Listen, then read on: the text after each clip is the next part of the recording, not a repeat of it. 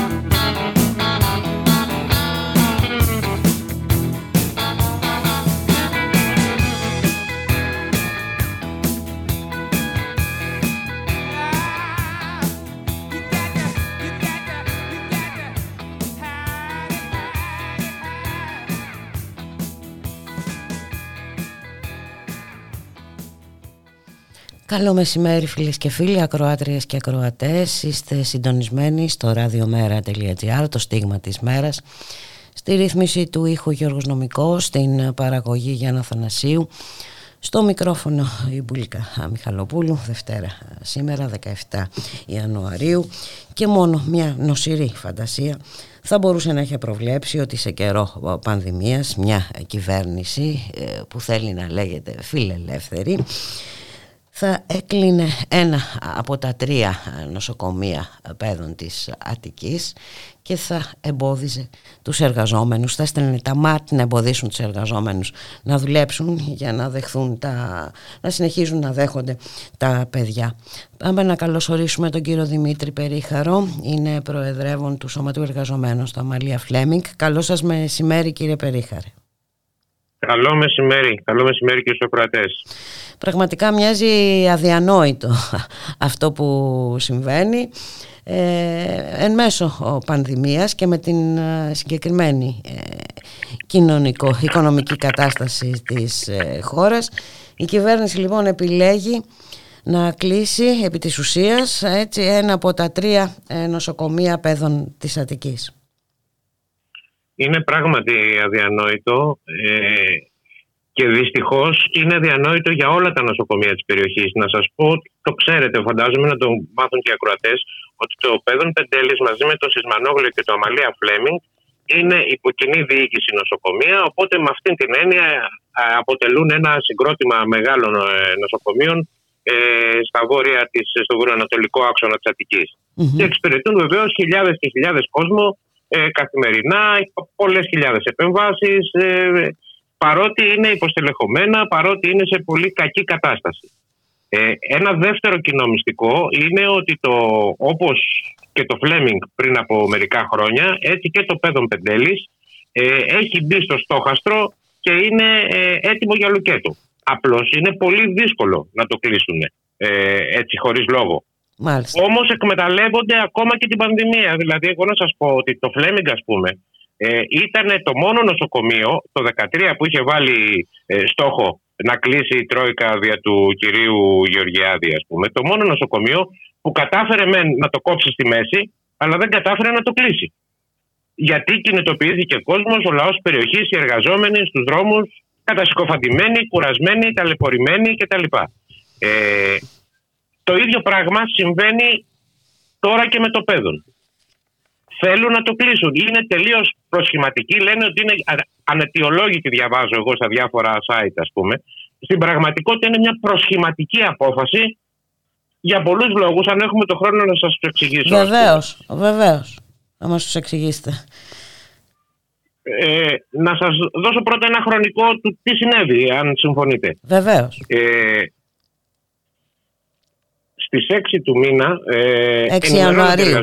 Ναι. 6, ναι, στις 6 Ιανουαρίου. Ε, με μια, νομίζω ότι ήταν και μέρα αργίας τότε, δηλαδή μέσα στη, στην τούρλα του Σαββάτου που λενε Ε, στα Μουλοχτά βγαίνει μια απόφαση και μαθαίνουν οι εργαζόμενοι ότι το, θα κλείσει το νοσοκομείο παιδών. Θα Για να γίνει εμβολιαστικό κέντρο. Και θα γίνει ναι. μέγα, μέγα εμβολιαστικό κέντρο. Γιατί ήταν εμβολιαστικό κέντρο. Δηλαδή είχε τρεις γραμμές εμβολιασμού στο ίδιο το νοσοκομείο και κρατούσε και άλλη μία, στήριζε και άλλη μία στο Ισμανόγλου. Τέσσερις στο σύνολο δηλαδή. Μάλιστα. Ότι θα γινόταν δέκα. θα γινόταν δέκα οι γραμμές, ξέρω εγώ και παραπάνω. Ε, για, για να καλύψει ποια ανάγκη άραγε, καμιά ανάγκη δεν υπήρχε για τέτοιο πράγμα. Τη στιγμή που ούτε αναμονές υπήρχαν, δηλαδή μια χαρά δούλευε και ήταν και πολύ χαλαρό. Γύρω στην περιοχή μας υπάρχουν και άλλα εμβολιαστικά κέντρα. Υπάρχει το Μέγα Εμβολιαστικό στην Κυφυσίας, το οποίο και εκείνο είναι μια χαρά χαλαρό. Δηλαδή δεν, δεν παρατηρείται ούτε συνοστισμός, ούτε ο κόσμος περιμένει ώρες κτλ. Δεν υπήρχε κανένας εμφανής λόγος για κάτι τέτοιο. Γι' αυτό λέμε ότι ήταν εντελώς προσχηματικό. Κινητοποιούνται οι εργαζόμενοι, κάνουν μια απεργία και μάλιστα κάνουν και πίσω. Γιατί μέσα σε αυτές τις συνθήκες λέμε ότι παιδιά θέλετε και άλλες γραμμές. Ωραία, να δούμε. Αν αυξηθούν οι ανάγκες, εμείς θα βάλουμε το κεφάλι κάτω, θα κάνουμε και άλλες γραμμές εμβολιασμού. Αλλά δεν υπάρχει κανένας λόγος να κλείσετε το νοσοκομείο. Μην το κλείνετε. Παρόλα αυτά γίνεται μια απεργία. Την άλλη μέρα ο κύριος Πλεύρη την πάει στα δικαστήρια, βγαίνει παράνομη. Έτσι. Βγαίνουν παράνομοι, οι εργαζόμενοι συνεχίζουν. Γίνεται εκεί ένα, ένα λαλούμ, διότι η κινητοποίηση που έγινε ήταν όντως πολύ δυναμική. Με παρουσίες ε, και δημάρχων της περιοχής, ε, άλλων με με το ζόρι τραβηχτών και άλλων επειδή πραγματικά ήθελαν ας πούμε, να στηρίξουν το νοσοκομείο της περιοχής τους, με εργαζόμενους από τη γειτονιά, με εργαζόμενους από τα νοσοκομεία, με λαό της περιοχής, με γονείς κυρίως βεβαίως. Ε, ήταν μια πολύ με συνδικαλιστικούς ε, φορείς, μια ΟΝΓΕ, ΠΟΕΔΗ, ΝΑΔΕΔΗ. Ε, ήταν μια πολύ καλή και δυναμική διαμαρτυρία. Γίνεται εκεί ένα σούσουρο από εκεί και ύστερα, θα εφημερεύσει, δεν θα εφημερεύσει, θα κλείσει, δεν θα κλείσει. Και ξαφνικά παραλείπω τις λεπτομέρειες, ε, βγαίνει μια απόφαση που λέει προχθές από το ΚΕΣΥΠΕ. ΚΕΣΥΠΕ είναι Κεντρικό Συμβούλιο Υγειονομικών Περιφερειών. Προεδρεύει ο Υπουργός Υγείας, ο κ. Πλεύρης, και λέει ότι όχι μόνο το νοσοκομείο θα, θα γίνει μέγα εμβολιαστικό κέντρο, αλλά και επαόριστον. Ενώ στην αρχή λέγανε για, για δύο μήνες, και εγώ κάτι λέγανε κάτι τέτοια. Ξανά κινητοποίηση των εργαζομένων για τους ίδιους λόγους. Και πάμε χτες, που ήταν η πρώτη μέρα που κοβόταν η εφημερία, η του νοσοκομειου και βλέπουμε τρεις, τρία σώματα, τρει τρεις ομάδες της αστυνομίας να περιμένουν ποιους διάολε. Ποιους δηλαδή, από ποιους φοβόντουσαν. Απ' έξω ήταν η. Πάντως ήταν μεγάλη η χθεσινή συγκέντρωση. Ήταν πολύ μεγάλη, αλλά δεν δικαιολογεί και δεν υπήρχε λόγος να είναι τα μάτια μέσα στο νοσοκομείο και οι εργαζόμενοι και οι ασθενείς έξω από το νοσοκομείο. Αυτό δεν δικαιολογείται. Ούτε τα μάτια στα νοσοκομεία δικαιολογούνται. Έτσι. Εγώ να σας πω ότι ήταν, ήταν τραγικό, δεν το πιστεύαμε ας πούμε. Δεν το πιστεύαμε. Είναι, είναι τραγικό έτσι, είναι, να υποβαθμίζεται ένα τέτοιο νοσοκομείο ε, επί της ουσίας να στερούν την περίθαλψη σε εκατοντάδες άρρωστα παιδιά. Ε, όχι μόνο από την να Αττική βέβαια, αλλά και από τους πω... γύρους νομούς και τα νησιά. Βέβαια, από την Εύη, από τα νησιά, βεβαίως. Βεβαίως. Γιατί πρέπει να πούμε τι εξυπηρετεί αυτό το νοσοκομείο. Αυτό το νοσοκομείο, όπως και το Φλέμινγκ, στην ίδια κατηγορία είναι. είναι ήταν νοσοκομεία με, καλή, με έξωθεν καλή μαρτυρία. Δηλαδή ήταν καλά νοσοκομεία, όπως και το Πέδο είναι καλό νοσοκομείο, άσχετα αν το έχουν πετσοκομμένο κι αυτό το έχουν πετσοκομμένο. Οι άνθρωποι δεν μπορούν να εφημερεύσουν. Κλινικές διαλύονται, συγχωνεύονται, ξαναγίνονται. Ένα αλαλούμ γίνεται. Όπως γίνεται και στο Φλέμινγκ. Ε, να σας πω κάτι. Είναι σχρό, είναι, ε, δεν ξέρω πώς να το χαρακτηρίσω. Να, να εκμεταλλεύεσαι ε, αυτήν την κατάσταση έτσι, για να ενισχύσει την ιδιωτική υγεία. Είναι, είναι πραγματικά δηλαδή γιατί ο καθένας γονιός θα έκανε τα πάντα ε, ε, ό,τι έχει και δεν έχει θα δώσει ε, για να μπορέσει το παιδί του να, όταν έχει ανάγκη το παιδί του να το περιθάλψει. είναι πραγματικά, νομίζω ότι δεν, δεν ξέρω πώς να το χαρακτηρίσω αυτό. Δεν, Μα όταν καταργούσαν το 13 εργαστήρια και κλινικές, πνευμονολογική κλινική ας πούμε, από τις, από τις λίγες που είχαμε εδώ στα Βόρεια και από τις λίγες γενικώς στην Αθήνα. Όταν καταργούσαν από το Φλέμινγκ αυτό το σκοπό είχα. Τώρα όταν θέλουν να το έχουν βάλει στο μάτι το παιδών από χρόνια. Από χρόνια το έχω βάλει στο μάτι. Γύρω-γύρω η, η περιοχή είναι γεμάτη από ιδιωτικά κέντρα. Θέλουν να το φάνε. Χώρια που είναι και φιλέτο εκεί πάνω που είναι. Έτσι. Αλλά να σας πω και κάτι. Το πρόβλημα είναι, το, το παιδόν είναι το, το σύμπτωμα, το, το κύριο που βλέπουμε τώρα. Είναι γενικότερο το πρόβλημα στα νοσοκομεία και ειδικά, αν μου επιτρέπετε να μιλήσω για τα νοσοκομεία που εγώ δουλεύω, σε αυτά τα τρία εδώ νοσοκομεία στα βόρεια, είναι, το πρόβλημα είναι κρίσιμο είναι κρίσιμο ο κόσμος, δεν, δεν έχει που να νοσηλευτεί στην Αθήνα. Γι' αυτό γεμίζουν εξάλλου και, τα, και οι διάδρομοι με ράτζα ε, διασωληνώνουν σε μεγάλο νοσοκομείο της Αθήνας. Διασωληνώσανε στο αμφιθέατρο. Το πιστεύετε; Διασωληνωμένοι στο αμφιθέατρο υπάρχουν.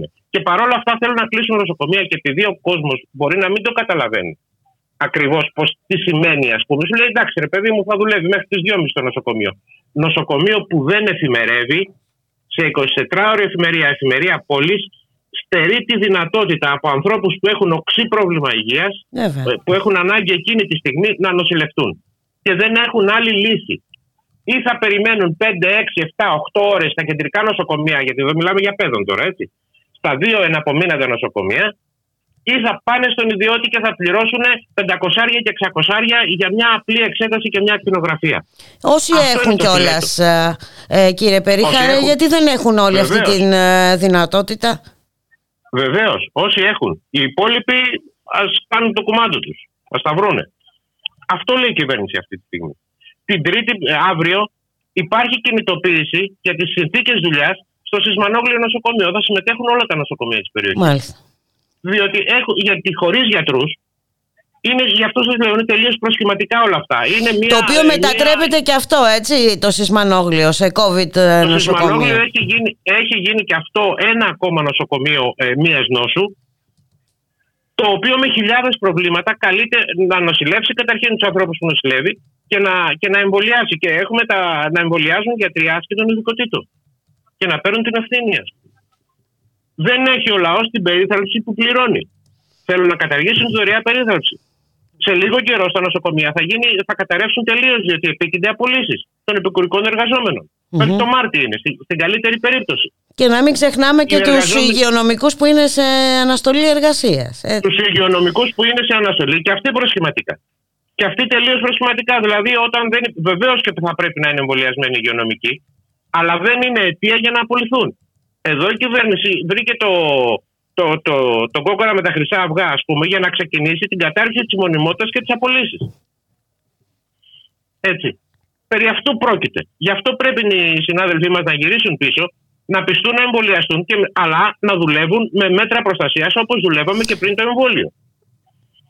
Βέβαια, ε, γιατί εντάξει. Πρέπει να γίνουν ε, προσλήψεις. Με βάση ελέγχου, όπως γίνεται παντού. Ε, Βεβαίως, δηλαδή, πώς, το ανέχονται Πώς το ανέχονται, ας πούμε, στο Και δεν είναι μόνο αυτό. Είναι ότι μένουν και απλήρωτοι τόσους μήνες. Ενώ θα έπρεπε κανονικά να λαμβάνουν το, το μισό του μισθού. Δηλαδή, ε, κανονική εξόντωση. Δεν δε θα έπρεπε να είναι σε αναστολή αυτοί οι άνθρωποι. Σχεδιάζουν την απόλυσή τους. Ο κύριος Πλεύρη το έχει πει εξάλλου καθαρά. Δεν είναι τώρα όλα αυτά και με το παιδόν που έγινε και τα λοιπά. Δεν είναι ούτε αστοχία ούτε λάθος υπολογισμός, ας πούμε, να πεις ότι τα κάναν μπάχαλο. Είναι, είναι πολιτική κατεύθυνση. Έτσι ακριβώς. Είναι κατεύθυνση και στα εργασιακά δικαιώματα και στη δωρεάν περίθαλψη στον κόσμο. Έτσι και από κοντά, να μην ξεχνάμε, γιατί πώς βγήκε η απεργία παράνομη μέσα σε, μέσα σε μερικές ώρες. Είναι και εφαρμογή ε, του αντεργατικού νόμου Χατζηδάκη, που στην ουσία απαγορεύει το συνδικαλιστική δράση. Mm-hmm. Ναι, Γι' αυτό και αν μου επιτρέπετε, οι συνδικαλιστικές ηγεσίες θα πρέπει να ξεπεράσουν και την αδράνειά τους και να διεκδικήσουμε μαζί με το λαό νοσοκομεία, προσλήψεις, να αυξηθούν οι κλίνες σημαίε, τεστ στον κόσμο, να, να υπερασπιστούμε τη, τη δωρεάν υγεία. Σε αυτόν τον αγώνα εντάσσεται και το παιδόν και η απόπειρα να το κλείσουν. Βέβαια. Ε, και ε, προγραμματίζεται και μία κινητοποίηση στις 22 του μηνός, αν δεν κάνω λάθος. Βεβαίως, προγραμματίζεται, ναι, προγραμματίζεται μία κινητοποίηση η οποία θα πρέπει και να στηριχτεί και ο κόσμος να την πάρει πολύ σοβαρά υπόψη του γιατί δυστυχώς εύκολοι δρόμοι δεν υπάρχουν. Δεν, υπάρχουν, δεν υπάρχει εύκολος δρόμος για να διεκδικήσει το δικαίωμά σου στην υγεία, στην περίθαλψη, στο μισθό. Υπάρχουν δύσκολοι δρόμοι και δύσκολες αποφάσεις και πρέπει να δώσουμε τη μάχη. Ε, νομίζω ότι υπάρχει, η διάθεση από ό,τι είδα και από την χθεσινή κινητοποίηση έξω από το νοσοκομείο. Αύριο είπατε προγραμματίζεται ε, και συγκέντρωση διαμαρτυρίας στο Σισμανόγλιο. Συγκέντρωση διαμαρτυρίας στο Σισμανόγλιο με αιχμή τη μετατροπή του νοσοκομείου σε μίας νόσου. Που σημαίνει αυτό, σημαίνει χειρουργία, χιλιάδες χαμένα, ε, χιλιάδες νοσηλίες καρκινοπαθών, θα ταλαιπωριέται ο κόσμος απίστευτα. Ε, και μιλάμε για, για εμβολιαστικά κέντρα τη στιγμή, αυτό δεν σας το είπα από την αρχή, τη στιγμή που τα εμβολιαστικά κέντρα είναι δουλειά της πρωτοβάθμιας περίθαλψης. Δεν θα έπρεπε καν να είναι σε νοσοκομεία. Ε, δεν έπρεπε καν, ναι. Και είναι νομίζω απόλυτα λογικό αυτό. Να σας πω, ότι δεν να έπρεπε να, γίνεις να σας πω και το, και το αστείο να γελάσει λίγο το χιλάκι μας, ας πούμε. Όταν ε, ε, Μερικές μέρες πριν βγήκε ο κυβερνητικός εκπρόσωπος και είπε πράγματι ότι τα, τα νοσοκομεία δεν θα πρέπει να κάνουν εμβολιασμούς και αυτό είναι δουλειά της πρωτοβάθμιας περίθαλψης που τα είχαν αναπτύξουν κτλ. Ναι.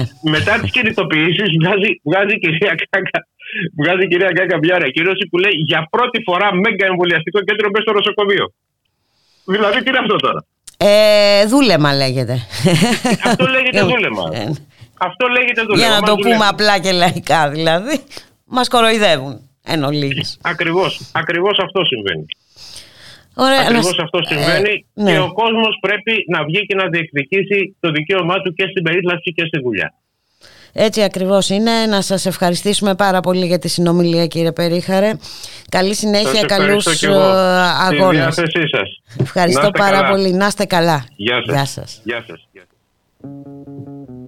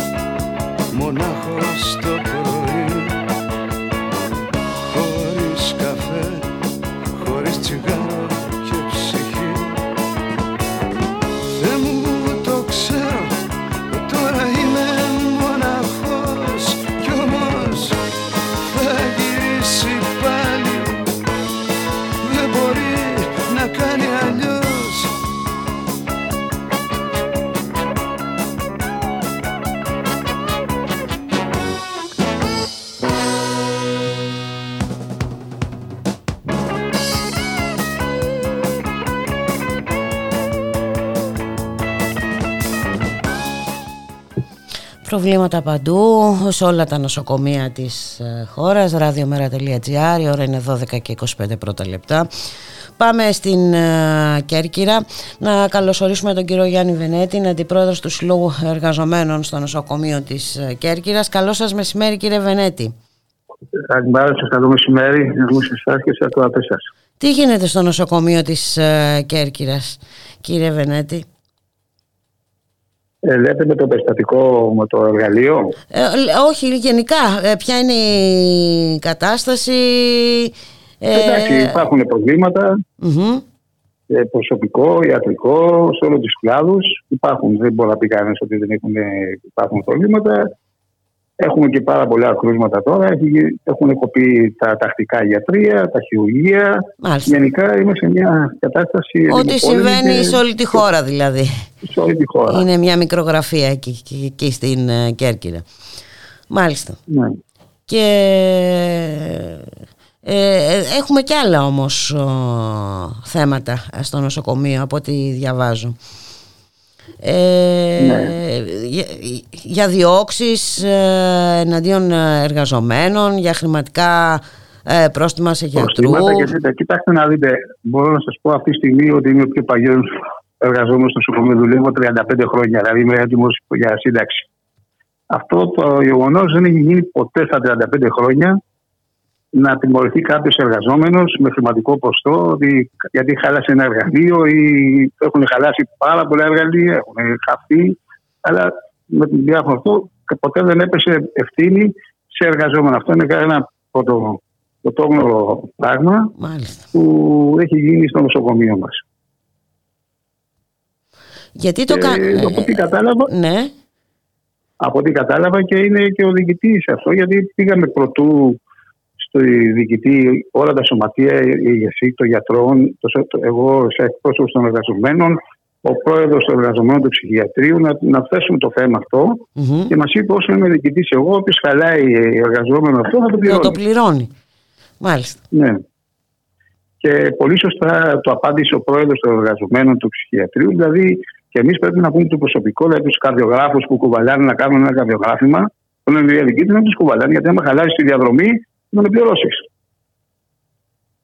Δηλαδή δεν ε, φτάνει δεν φτάνει που δεν υπάρχει προσωπικό έτσι. Δεν φτάνει που ο κόσμος ε, ε, δεν έχει την περίθαλψη που πρέπει στο νοσοκομείο σας. Υπάρχουν και τέτοια περιστατικά. δεν φτάνει που προφανώς οι γιατροί έχουμε δει γιατροί και νοσηλευτικό προσωπικό τι αγώνα δίνουν αυτά τα δύο χρόνια τη ε, πανδημία. Είναι όλοι στην πρώτη γραμμή. Όλο το νοσηλευτικό, ιατρικό, όλο το προσωπικό είναι στην πρώτη γραμμή. Αυτή τη στιγμή. Μάλιστα. Αλλά δυστυχώς εδώ πρέπει να βοηθήσει η κυβέρνηση. Δηλαδή τώρα δεν είναι δυνατόν να πληρώσουν δύο άτομα 10 χιλιάρικα επειδή από ό,τι ξέρω, δηλαδή, γιατί δεν είμαι στην αποστήρωση, είμαι στα χιλιάρικα, δεν είμαι στην αποστήρωση, υπήρχαν προδιαγραφές από ό,τι γνωρίζω. Δηλαδή και ο εργαζόμενος δεν ήξερε πώς αποστηρώνεται αυτό το συγκεκριμένο εργαλείο. Ε, κοιτάξτε τώρα, νομίζω ότι είναι πολύ τραβηγμένο το περιστατικό. Να πληρώσει 10 χιλιάρικα ε. σε τέτοιες εποχές. Α, είναι... Ποιοι που τιμωρηθήκαν στέρηση μισθού. Αστερήθηκαν και το και μισθό. Ε, φάγανε στέρηση μισθού και οι εκπρόσωποι των εργαζομένων που είναι στο Διοικητικό Συμβούλιο έδωσαν μάχη και έπεσε η τιμωρία τους, δηλαδή στις πέντε μέρες. Είναι ε, τρομερό, έτσι. έχουν μπει στο στόχαστρο. Ε. Αντί να ενισχύεται λοιπόν η δημόσια υγεία, ε, γίνεται ό,τι είναι ε, δυνατόν. Πολύ το λέτε. Ε, ε. αυτή τη στιγμή πρέπει όλη η κυβέρνηση ειδικά πρέπει να ρίξει το βάρος στη, στην υγεία, γιατί αυτή τη στιγμή η υγεία είναι στην πρώτη γραμμή. Δεν είναι κανένα άλλο. Εμείς τραβάμε τα ζόρια, το νοσηλευτικό προσωπικό, οι γιατροί, όλοι που ασχολούνται με, την, με αυτή τη είναι στην πρώτη γραμμή. Να σας Εμείς αυτή τη στιγμή είμαστε σε, σε ένα νοσοκομείο που είμαστε μακριά από τα άλλα νοσοκομεία. Έχουμε mm-hmm. θάλασσα να περάσουμε. Είναι χειρότερη η κατάσταση δική μας αν δεν δυναμωθούμε. Να δυναμώσουμε από προσωπικό. Για πέστε μας εκεί οι ελλείψεις είναι, μιλήστε μας, υπάρχουν σοβαρές ε, ελλείψεις. Μας είπατε ότι έχουν αναβληθεί και τακτικά χειρουργία και τα λοιπά. Τα, και τα, τα χειρουργία έχουν αναβληθεί. Ένα 20% γίνονται, δηλαδή τρία χειρουργία. Μάλιστα. Ε, τακτικά γιατρία δεν γίνονται. Έχουν κοπεί τα τακτικά γιατρία λόγω που κάτω εκεί που γίνονται τα τακτικά γιατρία έχει γίνει το εμβολιαστικό κέντρο. Ε, οπότε δεν γίνονται. Μόνο τα επίγοντα Μάλιστα. δουλεύουν αυτή τη στιγμή. Αυτό σημαίνει και ότι αναβάλλονται θεραπείες και τα λοιπά και τα δηλαδή, λοιπά. Ένας άνθρωπος που δουλεύει το καλοκαίρι έχει προγραμματίσει να κάνει την κίνηση του το χειμώνα για να μπορεί να ξαναδουλέψει το χειμώνα. Το, το καλοκαίρι, καλοκαίρι που θα ανοίξει ναι, η ναι. σεζόν. Δυστυχώς όμως τώρα πήγαν όλα πίσω και ούτε μπορεί να χειρουργηθεί το χειμώνα γιατί δεν γίνονται τακτικά χειρουργία. Πολλά. Οπότε αναβάλλονται συνέχεια. Μάλιστα, η ίδια εικόνα. Δηλαδή, ό,τι συμβαίνει σε όλη τη χώρα συμβαίνει και στην Κέρκυρα.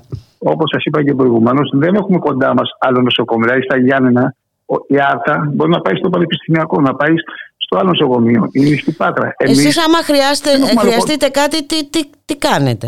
Κύριε Βενάτη; Εμείς δεν έχουμε κοντά μας νοσοκομείο να πάμε να βρούμε μια άλλη λύση, μήπως μας χειρουργήσει την κύλη μας κάποιο άλλο νοσοκομείο. Μάλιστα. Δηλαδή πρέπει να, πρέπει να ξεκινήσει ολόκληρη η οικογένεια να πάει στην Πάτρα, στα Γιάννηνα, στην Αθήνα.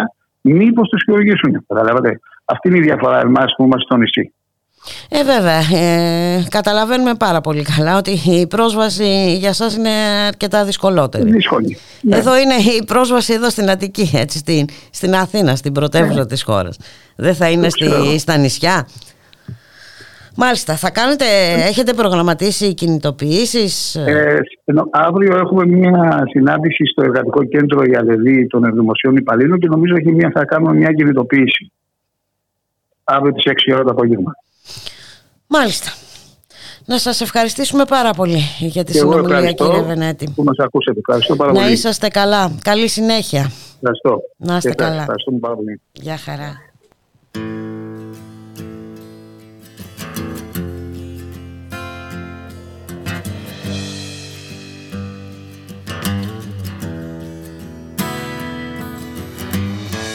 Where do you think you're going? It's dark outside? Where do you think you're going? Don't you care about my pride? Where do you think you're going? I think you don't know. You got no way of knowing. There's really no place you can go.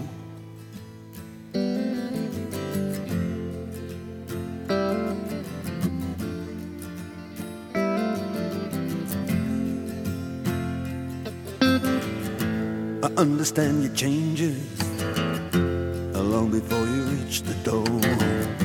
I know where you think you're going. I know what you came here for. And now I'm sick of joking. You know I like you to be free. Where do you think you're going? I think you better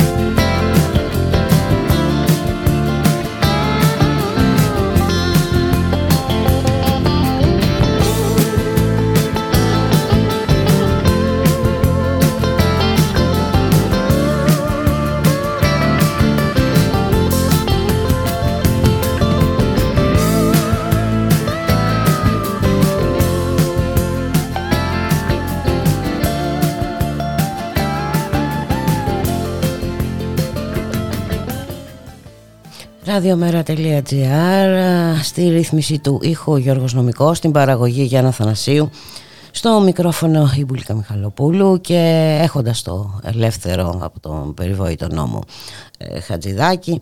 Οι ιδιοκτήτες ε, πράττουν Τα φετικά πράττουν όπως ε, θέλουν. Να πάμε ε, στο, σε ό,τι αφορά το Hilton Η ιδιοκτήτρια εταιρεία λοιπόν του Hilton Η Ιωνική Ξενοδοχειακή ε, προσπαθεί να εξαγοράσει τη συνένεση του προσωπικού για να εξυπηρετηθεί το σχέδιο της μαζικής εκαθάρισης από εργαζόμενους με συγκροτημένα συλλογικά ε, δικαιώματα. Το σύνθημα είναι ευέλικτες μορφές εργασίας, τις βλέπουμε από τα χρόνια των μνημονίων να γιγαντώνονται. Να καλωσορίσουμε την κυρία Αλεξάνδρα Ιωαννίδου.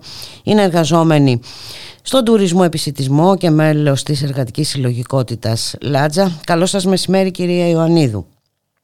Καλησπέρα.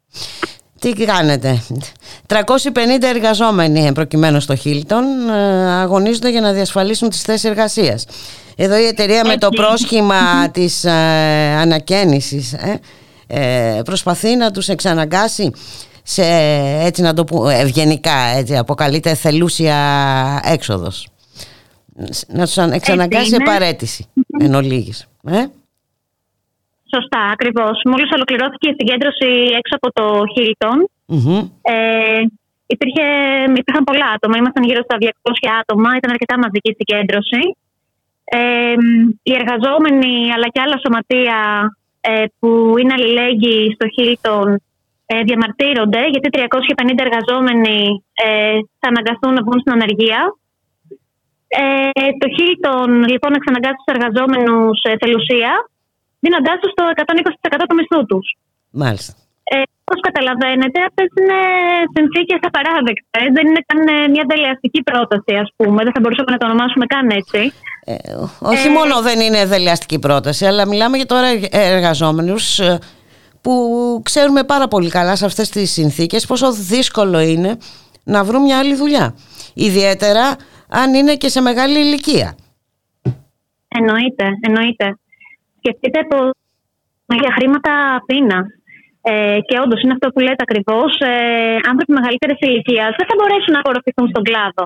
Ειδικά την εποχή του κορονοϊού, που ε, υπάρχει τεράστιο ζήτημα ας πούμε, με την ανεργία στο ξενοδοχειακό κλάδο, αλλά και στον επιστημισμό, δηλαδή και ο επιστημισμός και ο τουρισμός, δεν γίνονται προσλήψεις και πλέον οι σχέσεις της εργασίας είναι πάρα πολύ ελαστικές. Ε, Εμείς αυτό που λέμε σαν ε, Λάτζα, ε, στεκόμαστε στο πλευρό των εργαζομένων. Θα είμαστε παρόντες σε κάθε μάχη που θα δώσουν για να διασφαλιστεί ότι δεν θα χαθεί καμία θέση εργασίας. Δεν πρέπει να δεχτούμε καμία θέση για εθελουσία. Οι εργαζόμενοι θέλουν να συνεχίσουν να εργάζονται στην εταιρεία όσο γίνεται η ανακαίνιση. Και μόλις ολοκληρωθεί η ανακαίνιση, η οποία θα διαρκέσει περίπου τρία χρόνια, σύμφωνα με αυτό που έχουν πει ως τώρα τουλάχιστον, ε, και όταν επιστρέψουν στην εργασία τους να συνεχίσουν χωρίς καμία βλαπτική μεταβολή στις συμβάσεις εργασίας τους.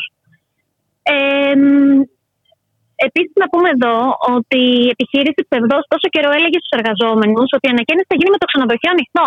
Μάλιστα. Δηλαδή, όλο το διάστημα είχαν ψευδή εικόνα οι εργαζόμενοι για το ποιες θα είναι οι συνθήκες από εδώ και πέρα. Και ξαφνικά βρίσκονται ξεκρέμαστοι. Μάλιστα. Ε, δηλαδή, ακολούθησε μια καθησυχαστική, θα λέγαμε, τακτική, έτσι, προκειμένου. Ε, ε, για προφανείς λόγους, για να ε, μην υπάρξουν αντιδράσεις και κινητοποιήσεις. Ναι. Ακριβώς, για να ησυχάσουν τα πλήθη. Όμως θα μας δουν μπροστά τους. Δεν υπάρχει περίπτωση να, να τελειώσει έτσι αυτή η μάχη. Και συνεχίζουμε και κλιμακώνουμε τους αγώνες μας. Την παρασκευη μία η ώρα έξω από το Υπουργείο Εργασίας, υπάρχει ε, πάλι συγκέντρωση οι εργαζόμενοι θα συνεχίσουν να απαιτούν μέχρι να καταφέρουν να πάρουν αυτά που τους ε, αναλογούν. Να ρωτήσω κάτι, υπήρξε κάποια συνάντηση με, την, ε, με τους εκπροσώπους της ε, ιδιοκτήτριας ε, εταιρείας; Ναι, πράγματι υπήρξε. Ε, σήμερα πήγαν κάποιοι εκπρόσωποι από το ξενοδοχείο να μιλήσουν με την διοίκηση. Δεν έχουμε μάθει ακόμα δυστυχώς αν υπάρχει κάποια πρόταση από την πλευρά του ξενοδοχειου ε, Παρ' όλα αυτά, καταλαβαίνετε πως ε, έχουν ναι, πάντα τον νόμο με το πλευρό τους. Δηλαδή, σε κάθε ε, περίπτωση, ακόμα και αν γίνει κάποια ε, δεν πιστεύω πως θα είναι ε, κάποια πρόταση αρκετά δελεαστική, ας πούμε, ώστε να εξαγοραστούν οι εργαζόμενοι και να φύγουν. Σε κάθε περίπτωση θα ζητάμε όλα. Δηλαδή, οι εργαζόμενοι να μείνουν στην εργασία τους. Δεν θέλουμε... Ζητάτε το αυτονόητο, θα λέγαμε, γιατί Εντάξει, για όλους αυτούς τους λόγους που αναλύσαμε και, το, και, νωρίτερα. Είναι εργαζόμενοι ε, με μόνιμες σχέσεις ε, εργασίας. Ε, είναι πολύ δύσκολο να βρουν κάποια... Ε, να βρουν κάποια θέση στην αγορά εργασίας και με αυτές τις συνθήκες που επικρατούν. Βλέπουμε τι γίνεται στους χώρους δουλειάς. Βλέπουμε ότι το ζητούμενο είναι ε, οι ελαστικές μορφές ε, εργασίας, ε, φτηνοί εργαζόμενοι και χωρίς δικαιώματα. Ακριβώς και να πούμε ότι πριν από λίγες μέρες το κράτος επέτρεψε στους ξενοδόχους να βγάλουν σε αναστολή το 25% του προσωπικού τους. Καταλαβαίνετε λοιπόν πως και με τον κορονοϊό αυτή η κατάσταση αργεί πολύ να τελειώσει. Οι εργαζόμενοι αυτοί οι οποίοι θα μείνουν στην ανεργία θα δουλεύουν όχι μόνο με ελαστικές σχέσεις ή με πενιχρούς μισθούς, αλλά θα δουλεύουν και part-time. Ε, μπορώ να σας πω και από το ξενοδοχείο που εργάζομαι εγώ αυτή τη στιγμή, από το Athens Marriott, ότι ένα μεγάλο προσωπικού πλέον ε, είναι εξτρά. Δηλαδή έρχονται και δουλεύουν για ένα μεροκάματο. Μάλιστα. Δηλαδή μέρα με τη μέρα, έτσι, χωρίς καμιά μέρα εγγύηση, χωρίς καμιά ασφάλεια, μέσα στην αβεβαιότητα και το, και το άγχος. Μάλιστα. Και με αυτές τις συνθήκες δεν μπορεί και να διεκδικήσει κάποιος να παλέψει το οτιδήποτε. Γιατί δεν μπορεί να συσπηρωθεί σε ένα σωματείο ή να παλέψει για τα βασικά του δικαιώματα από τη στιγμή που κάθε μέρα είναι σε διαφορετική επιχείρηση. Μάλιστα. Ένας κατακαιρματισμός που βολεύει. Ακριβώς. Στην δίθεν βαριά βιομηχανία της χώρας, έτσι. Ε, κοιτάξτε να δείτε, εδώ ο Πρωθυπουργός είπε εντάξει, είχαμε 16.000 νεκρούς αλλά δούλεψε ο τουρισμός ε, και μόνο και μόνο αυτό τα λέει όλα για το ε, πόσο ρόλο παίζουν οι ζωές των ε, ανθρώπων. Να σας πω κάτι. Ο τουρισμός το καλοκαίρι δούλεψε. Το θέμα είναι πως οι εργαζόμενοι δεν αποζημιώθηκαν για την εργασία τους. Πρέπει να σας πω ότι οι πληρότητες ήταν πάρα πολύ ψηλές το καλοκαίρι παρά τον κορονοϊό. Mm-hmm. Έχουν εκμεταλλευτεί τη συνθήκη αυτή για να δουλεύουμε με ελαστικές σχέσεις εργασίας ε, αξιοποιούν το πρόγραμμα συνεργασία. Ε, είναι ένα πρόγραμμα, ας πούμε, που έχει βγάλει το κράτος που επιδοτεί κατά κάποιο τρόπο τις επιχειρήσεις για να εργαζόμαστε το μισό χρόνο εργασίας μας και μέρος του μισθού μας το παίρνουμε από το κράτος. Δηλαδή γλιτώνουν και από εκεί οι ξενοδόχοι για άλλη μια φορά. Μάλιστα. Δηλαδή έχουν τα πάντα με το, με το πλευρό τους αυτή τη στιγμή. Και από Καταλαβαίνετε ότι... πώ είναι η κατάσταση που πρέπει να ανατρέψουμε. Ε, βέβαια, γιατί από ό,τι μαθαίνω κιόλας, ε, δεν ξέρω αν ισχύει αυτό, αν είναι σωστές πληροφορίες, ειδικά και στα ξενοδοχεία του κέντρου της ε, Αθήνας, υπάρχει για μετά το Μάρτιο ε, που ανοίγει ο τουρισμός, υπάρχει πληρότητα 100%. Σα διαβεβαιώ ότι οι πληρότητες είναι πολύ ψηλές. Το γνωρίζω και εγώ από το ξενοδοχείο στο οποίο εργάζομαι. Μμμ. Προς το παρόν έτσι φαίνεται λοιπόν ότι θα έχουμε πάρα πολλή δουλειά και το καλοκαίρι. Ε, και όπως φαίνεται, θα βγαίνει αυτή η δουλειά με το μισό προσωπικό. Από ό,τι τα προηγούμενα χρόνια. Μάλιστα. Ε, είναι μη βιώσιμο ε, πλέον και όποιος πιστεύει το αντίθετο έχει πλέον ψευδεστήσεις. Νομίζω πως έχει έρθει ο καιρός και έχει φτάσει ο κόμπος που χτένει. Έχει έρθει ο καιρός να παλέψουμε για κάποια δικαιώματα. Ε, γιατί η κατάσταση ήταν δύσκολη και πριν την πανδημία στους δικούς σας, ε, στο δικό σας τα- τομέα. Οπότε καταλαβαίνουμε τώρα ε, τι γίνεται. Φυσικά και ήταν. Απλά υπήρχαν κάποια περιθώρια, ας πούμε, μικρά κέρδου, τα οποία ακόμα και αυτά προσπαθούν αυτή τη στιγμή να τα. να μην υπάρχουν ούτε και αυτά. Μάλιστα. Να μην έχετε από πουθενά. Ε, Τώρα και, και στον επισητισμό είναι δυ- δύσκολα τα πράγματα. Θα μας δώσετε μια εικόνα. Είναι και στον επιστησμό δύσκολα τα πράγματα. Ε, αυτή τη στιγμή έχει δώσει το δικαίωμα στους εργοδότες να ε, βγει το 100% του προσωπικού στην αναστολή, ιδιαίτερα για μαγαζιά τα οποία έχουν και νυχτερινή λειτουργία. Βέβαια, ναι, Ε, κυρίως λόγω της έχουμε και απαγόρευσης κατάργηση της της μουσικής. μουσικής. Βέβαια, ναι. Ναι, ναι. Ναι, ναι, ναι, ακριβώς. Βοηθάει στη μετάδοση του ιού η μουσική. ναι. Ακριβώς, ακριβώς. Ε, μ, εντάξει, επιφανειακά μέτρα όπως και να το κάνουμε. Και βέβαια Ε, με, ένα μισ- με, με αυτά τα 534 αν δεν κάνω λάθος ε, ευρώ. Οπότε κατα, καταλαβαίνουμε τι μεγάλο πρόβλημα είναι αυτό. Με 534 ευρώ. Ε, μ, δεν μπορεί να ζήσει ένας άνθρωπος φυσικά, πόσο μάλλον αν είναι οικογενειάρχη. Ε, και εγώ που δεν είμαι, μπορώ να σας πω ότι 1,5 χρόνο που ήμουν σε αναστολή στο ξενοδοχείο στο οποίο εργάζομαι ε, ήταν μη βιώσιμο. Ε, στον επιστημισμό γενικά υπάρχει πρόβλημα, υπάρχουν πολλές από τις προβλήματα. Ας πούμε υπάρχει και από άποψη ε, μέτρων. Ε, δηλαδή, εντάξει, αν σκεφτείτε πόσος κόσμος συνοστίζεται, ε, αν σκεφτείτε για πόσα λίγα χρήματα εργάζονται οι άνθρωποι εκεί και σε τι συνθήκες, είναι, είναι δύσκολα, ειδικά την περίοδο του κορονοϊού. Ήταν ανέκαθεν. Ο επιστημισμός είναι ένας ιδιαίτερος κλάδος. Ε, όλα έχουν γίνει πιο δύσκολα και ακριβώς ε, η κυβέρνηση ε, εκμεταλλεύτηκε στο έπακρο έτσι αυτή την ε, πανδημία. Ο- οπότε λοιπόν ας ξανάρθουμε λοιπόν στο Χίλτον να πούμε ότι έχουμε νέα ε, συγκέντρωση ε, την Παρασκευή 21 του μηνός ε, στη μία στο Υπουργείο Εργασίας και νέα στάση εργασίας 12, 12 το μεσημέρι με 4 το απόγευμα.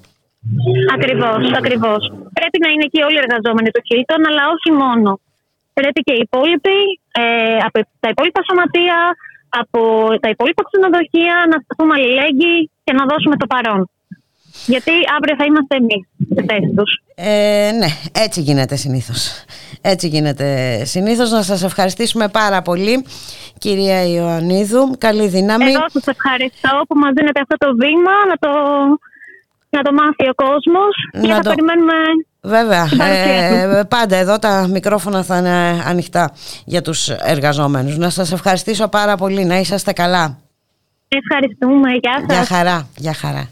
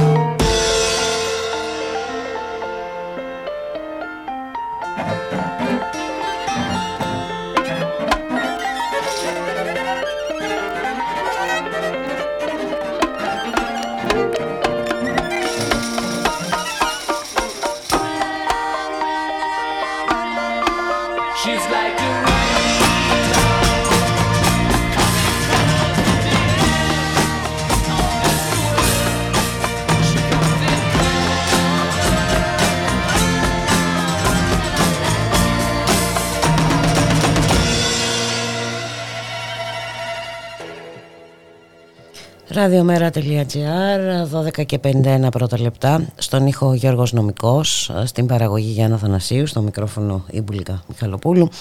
Σκηνικό έντασης ε, δημιουργεί η κυβέρνηση στα πανεπιστήμια. Για προφανείς ε, λόγους ε, παραμένουν τα σχέδιά της για αστυνομίας στις σχολές ε, εδώ έχουμε και πλήρη αντιστροφή της ε, πραγματικότητας. Σήμερα έχουμε και νέα κινητοποίηση ε, στην ΑΣΟΕ. Έχουμε στην Πριτανία, αν δεν κάνω λάθος, τη σχολή σε περίπου 10 λεπτά. Να καλωσορίσουμε τον Βαγγέλη Καπετάνιο, είναι φοιτητής της ΑΣΟΕ. Καλό μεσημέρι Βαγγέλη. Καλό μεσημέρι. Καλησπέρα. Ε, μιλάμε στον Ενικό. Δεν έχεις θέμα. Ε, κανένα πρόβλημα, ναι. Ωραία. Λοιπόν, έχετε νέα κινητοποίηση σήμερα στην ε, Βρυτανία. Όλοι ζήσαμε, είδαμε τις σκηνές την περασμένη εβδομάδα. Είδαμε ε, εισβολή της αστυνομίας σε ώρα μαθήματος. Έχουμε την υπόθεση εμπλοκής του καθηγητή της σχολής σας σε κυκλώματα τοκοκληφίας. Έχουμε και καταγγελίες ε, για εμπλοκή του ε, σε άλλα, πώς να τα χαρακτηρίσουμε, άθλια φαινόμενα. Ε, ανταυτού η προσοχή επιδιώκει η κυβέρνηση να επικεντρωθεί στη λεγόμενη ανομία στα πανεπιστήμια. Έτσι είναι ακριβώς. Γενικότερα η κατάσταση η οποία επικρατεί στην ΑΣΟΕ με βάση και τα τελευταία γεγονότα έχει να κάνει με τη στρατηγική της έντασης που ακολουθεί η κυβέρνηση της Νέας Δημοκρατίας στα πανεπιστήμια. Τώρα, γενικά με το περιστατικό το οποίο έγινε με τον λόγο καθηγητή την προηγούμενη εβδομάδα, αυτό που είχε ως στόχο ήταν να επαναφέρει στην επιφάνεια το ερώτημα της αστυνόμευσης στα ίδια τα πανεπιστήμια. Δεν είναι και τυχαίο άλλωστε ότι η πρώτη αντίδραση του Πρίταν Μπουραντώνη ήταν η ταύτιση ας πούμε του συγκεκριμένου περιστατικού με όπως ο ίδιος ανέφερε βίαιες και τρομοκρατικές ενέργειες εναντίον μελών της ακαδημαϊκής κοινότητας, εννοώντας προφανώς τις φοιτητικές κινητοποίησεις, τις καταλήψεις των ιδρυμάτων από φοιτητικούς συλλόγους και τι διεκδικήσει των φοιτητών απέναντι στα συλλογικά όργανα των πανεπιστημίων στο πλαίσιο ας πούμε, του οργανωμένου σχεδίου στοχοποίησης και χτυπήματο τη νεολαία από την ίδια την κυβέρνηση. Και βέβαια κανείς ε, δεν μιλάει για το αυτονόητο ε, Βαγγέλη ότι ο λόγο καθηγητής εμείς δεν θα ε, μπούμε, δεν θα αναλάβουμε το ρόλο του δικαστή ούτε του εισαγγελέα. Ε, αυτές οι κατηγορίες θα ελεγχθούν από τη δικαιοσύνη. Ε, θα πούμε το αυτονόητο. Ότι εφόσον βαρύνεται με τέτοιες κατηγορίες, απλά δεν θα έπρεπε να είναι εκεί. Έτσι. Δεν θα έπρεπε να διδάσκει. Έτσι είναι. Η, η πραγματικότητα κιόλας, για να πούμε και δύο πράγματα, είναι πως ο συγκεκριμένος καθηγητής εμπλέκεται από το 2018 ως κατηγορούμενος σε διάφορες εξαιρετικά σοβαρές υποθέσεις οικονομικών εγκλημάτων και συγκεκριμένα αυτό της τοκογλυφίας. Είναι μάλιστα χαρακτηριστικό πως ο ίδιος μαζί και με άλλους καθηγητές πανεπιστημίων φέρονται να είχαν ιδρύσει στη Ρουμανία επενδυτική εταιρεία προκειμένου να αποφεύγουν τη φορολόγηση και τις ασφαλιστικές εισφορέ στην Ελλάδα. Στη Ρουμανία, κιόλας να πούμε ότι ο εταιρικός φόρος είναι μόλις 3% για κύκλο ενός εκατομμυρίου ευρώ και δεν καταβάλλονται ασφαλιστικές εισφορέ στη στελέχη. Τώρα λοιπόν ε, υπάρχουν κάποια συγκεκριμένα δεδομένα. Το πρώτο δεδομένο είναι πως ενώ ήταν γνωστές αυτές τι κατηγορίες, ο συγκεκριμένος καθηγητής κατήχε από το 2019 δύο κρατικές θέσεις ως μέλος Διοικητικού Συμβουλίου στο Κέντρο Μελετών Ασφαλείας, το οποίο υπάγεται στο Υπουργείο Προστασίας του Πολίτη, και στο Πράσινο Ταμείο. Δηλαδή, αυτός ο άνθρωπος χειριζόταν κρατικό χρήμα. Και μάλιστα, το περασμένο Ιούλιο του 2021 επαναπροσδιορίστηκε στην συγκεκριμένη θέση, δείχνοντας δηλαδή ένα, ένα συμπέρασμα το οποίο είναι πως ο συγκεκριμένος καθηγητής έχει άμεση σχέση και σύνδεση με τη Νέα και δει με την ηγεσία της ίδιας κυβέρνησης σε σχέση με την τοποθέτησή του σε συγκεκριμένα πόστα του λεγόμενου ας πούμε επιτελικού κράτους Μητσοτάκη που επικρατεί τα τελευταία δυόμιση χρόνια στη χώρα μας. Γιατί, γιατί προφανώς η Υπουργός Παιδείας ήταν ενήμερη. Έτσι. Ακριβώς. Εγώ δεν μιλάω αν θα μπορούσε ή όχι να παρέμβει. Θα μπορού, έτσι, έχουμε και το αυτοδίκητο των πανεπιστημίων. Αλλά ε, ο, όχι μόνο δεν ε, έκανε κανένα είδους παρέμβαση, αλλά όπως είπες και εσύ νωρίτερα, του ανατέθηκαν και θέσεις ε, του κυρίου, του κυρίου Δράκου. Έτσι. Ε. Ναι, ναι, του κυρίου. Και μάλιστα εδώ πέρα γεννιούνται κάποια συγκεκριμένα ερωτήματα που πρέπει να απαντηθούν. Πρέπει να απαντηθούν από την Βρετανία της ΕΣΟΕ, πρέπει να απαντηθούν από το Υπουργείο Παιδείας και από την ίδια την κυβέρνηση της Δημοκρατίας. Πρώτα απ' όλα, κατά πόσο ήξεραν όλοι αυτοί σε σχέση με αυτές τις υποθέσεις. Και αν ήξεραν, γιατί τον τοποθέτησαν. Δεδομένο νούμερο 1. Η σύγκλιτο γνώριζε για αυτή τη διαδικασία, καθώς υπήρχε ζήτημα πειθαρχικού παραπτώματος, στην οποία έχει συγκροτηθεί η Επιτροπή από τον περασμένο Μάρτι και είχε παγώσει ξαφνικά. Άρα λοιπόν καταλήγουμε πρώτα απ' όλα πώ η Βρυτανία της ΣΟΕ, ο κ. Μπουραντώνης, γνωρίζαν. Δεύτερο ερώτημα. Κατά πόσο γνώριζε η κυβέρνηση; Και εδώ πέρα έχουμε το εξής δεδομένο. Γνωστοποιήθηκε στην Υπουργό Παιδείας εδώ και καιρό το εν λόγω ζήτημα με τις κατηγορίες. Και άρα, εφόσον τα γνώριζε όλα αυτά, γιατί τον επαναπροσδιορίσε στη θέση του Πράσινου Ταμείου το περασμένο Ιούλιο; Άρα, λοιπόν, ένα τελικό συμπέρασμα που μπορεί να βγει από όλα τα παραπάνω δεδομένα είναι πως όλοι παραπάνω υποστηρίζουν και καλύπτουν τον Δράκο, ενώ έχει κατηγορίες για εγκληματικές ενέργειες, γεγονός το οποίο είναι απαράδεκτο, είναι πραγματικά απαράδεκτο και άρα λοιπόν βαραίνουν σοβαρές πολιτικές ευθύνες τον Μπρίταν Μπουραντώνη, την Υπουργό Παιδείας Κεραμέο και την κυβέρνηση της Νέας Δημοκρατίας. Mm-hmm. Είναι μια πραγματική αθλειότητα και δείγμα πολιτικού και ηθικού πολιτισμού το γεγονός ότι η κυβέρνηση επιχειρεί να στήσει ένα συγκεκριμένο αφήγημα για το ελληνικό πανεπιστήμιο. Και πώς δηλαδή το συγκεκριμένο επιχείρημα έρχεται να περάσει ας πούμε, ως ένα αφήγημα για το πώς πρέπει να υπάρχει ένας δόγμα αστυνόμευσης. Και εδώ πέρα ακούμε συχνά και μας λένε για τη βία και την ανομία στα πανεπιστήμια από τους φοιτητές. Αυτό το πράγμα είναι υποκριτικό. Είναι υποκριτικό γιατί είδαμε και την προηγούμενη εβδομάδα στην ΑΣΟΕ, είδαμε στο απειθήτα τις αστυνομικές επεμβάσεις και τη βία ενάντια σε φοιτητές. Είδαμε πώς κινείται γενικότερα όλο το προηγούμενο χρονικό διάστημα η κυβέρνηση σε σχέση με την επίθεση στην νεολαία και την απονομοποίηση των φοιτητικών συλλόγων.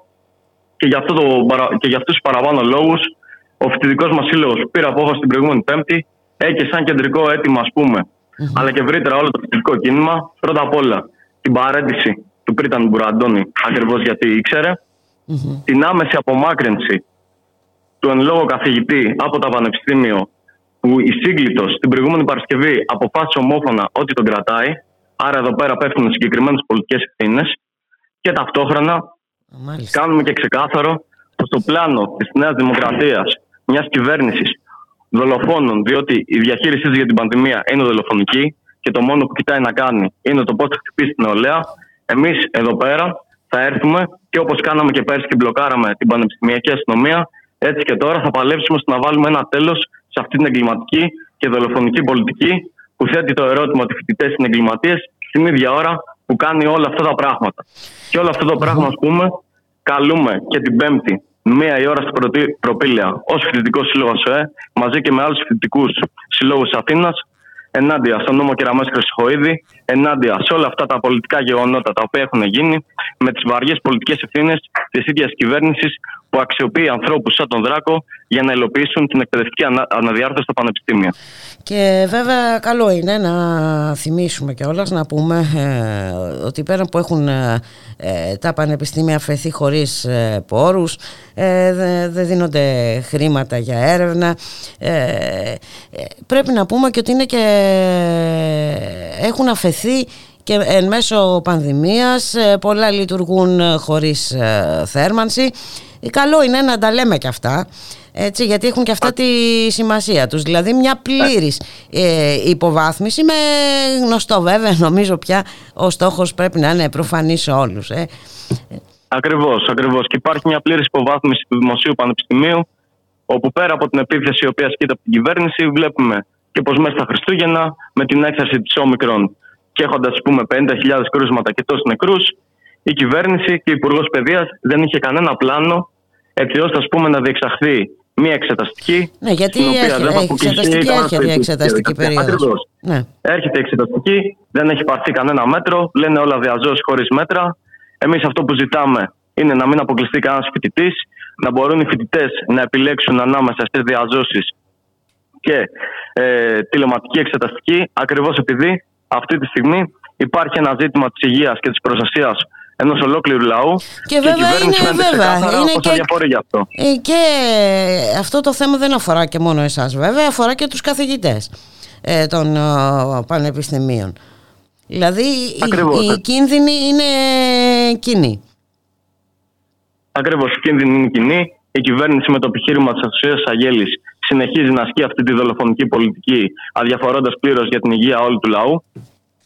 Και θα πρέπει άμεσα να δοθούν λύσεις έτσι ώστε να εξασφαλιστεί η υγεία των φοιτητών και όλου του ακαδημαϊκού προσωπικού και να μην αποκλειστεί κανένας από τη διαδικασία της εξεταστικής. Γιατί μάλιστα και τώρα με το ψηφισμένο μέτρο των διαγραφών, μια χαμένη εξεταστική μπορεί να αποτελέσει κάτι το καταστροφικό για τον μέσο φοιτητή. Βέβαια, βέβαια, είναι και αυτό τα ζητήματα. Είναι πάρα πολλά τα προβλήματα, πάρα πολλά τα ζητήματα ε, για να μην αφήσουμε ε, την κυβέρνηση να έχει το δικό της ε, αφήγημα. Έτσι, αυτό το περιβόητο αφήγημα της βίας και της ανομίας στα πανεπιστήμια. Να σε ευχαριστήσουμε πάρα πολύ Βαγγέλη. Καλή συνέχεια, καλούς αγώνες. Και την Πέμπτη, λοιπόν, μία, μία η ώρα στα προπήλια. Συγκέντρωση. Την Πέμπτη, όλοι, όλοι εκεί πέρα μαζικά συνεχίζουμε δυναμικά τον αγώνα των φοιτητικών συλλόγων. Ευχαριστώ πολύ. Καλή Ευχαριστούμε και εμείς πολύ. Να είσαι καλά. Καλή συνέχεια στη δουλειά και στον αγώνα. Η νέα εκπομπή του Ράδιο Μέρα με τον Γιώργη Χρήστου. Μια εκπομπή για τον κόσμο της εργασίας και τους απόμαχους της δουλειάς, για τα προβλήματα και τις αγωνίες της νεολαίας, για τα κινήματα της κοινωνίας. Μια εκπομπή που δίνει βήμα σε όποιον ελεύθερα συλλογάται, διότι συλλογάται καλά στη δουλειά και στον αγώνα. Κάθε Σάββατο, μία με δύο το μεσημέρι.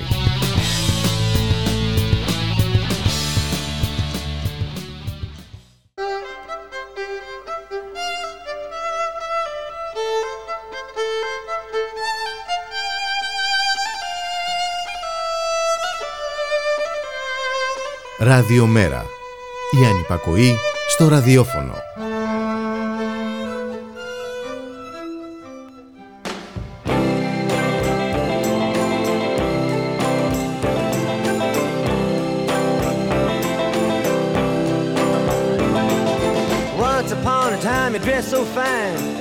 A dime in your prime. Then you people call, say beware doll, you're bound to fall. You thought they were all kidding you. You used to laugh about everybody that was hanging out. So loud. Now you don't seem so proud about having to be scrounging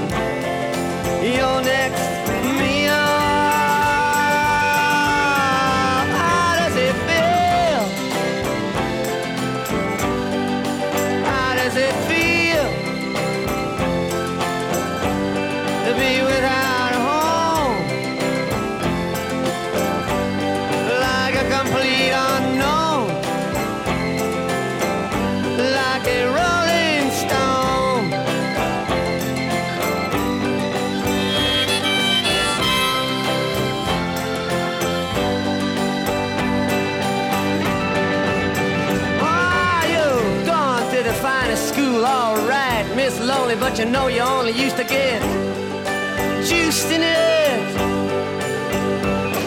Nobody's ever taught you how to live out on the street, and now you're gonna have to get used to it. You say you never compromise with a mystery tramp.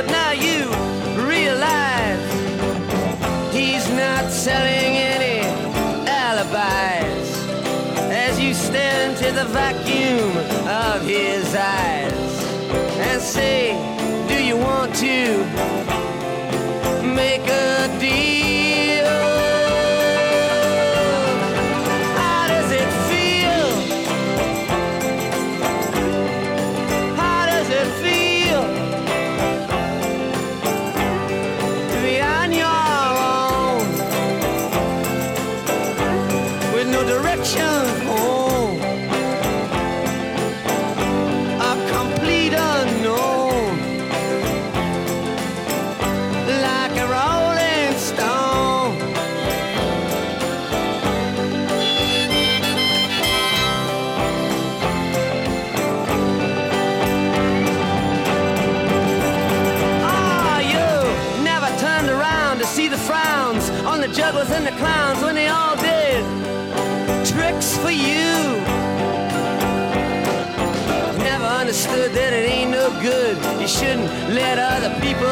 you're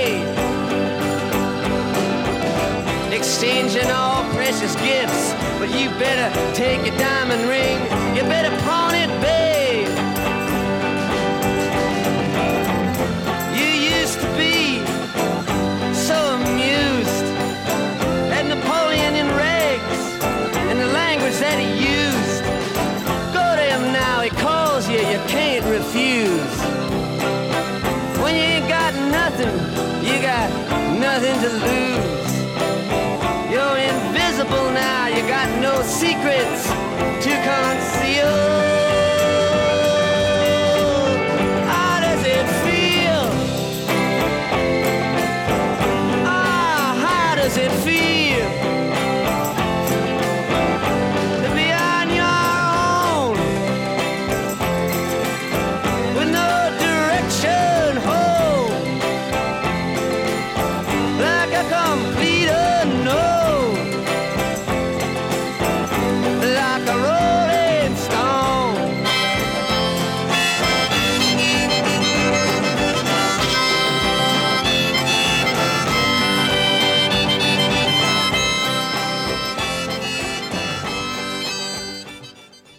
Ραδιομέρα.gr, μία και νέα πρώτα λεπτά.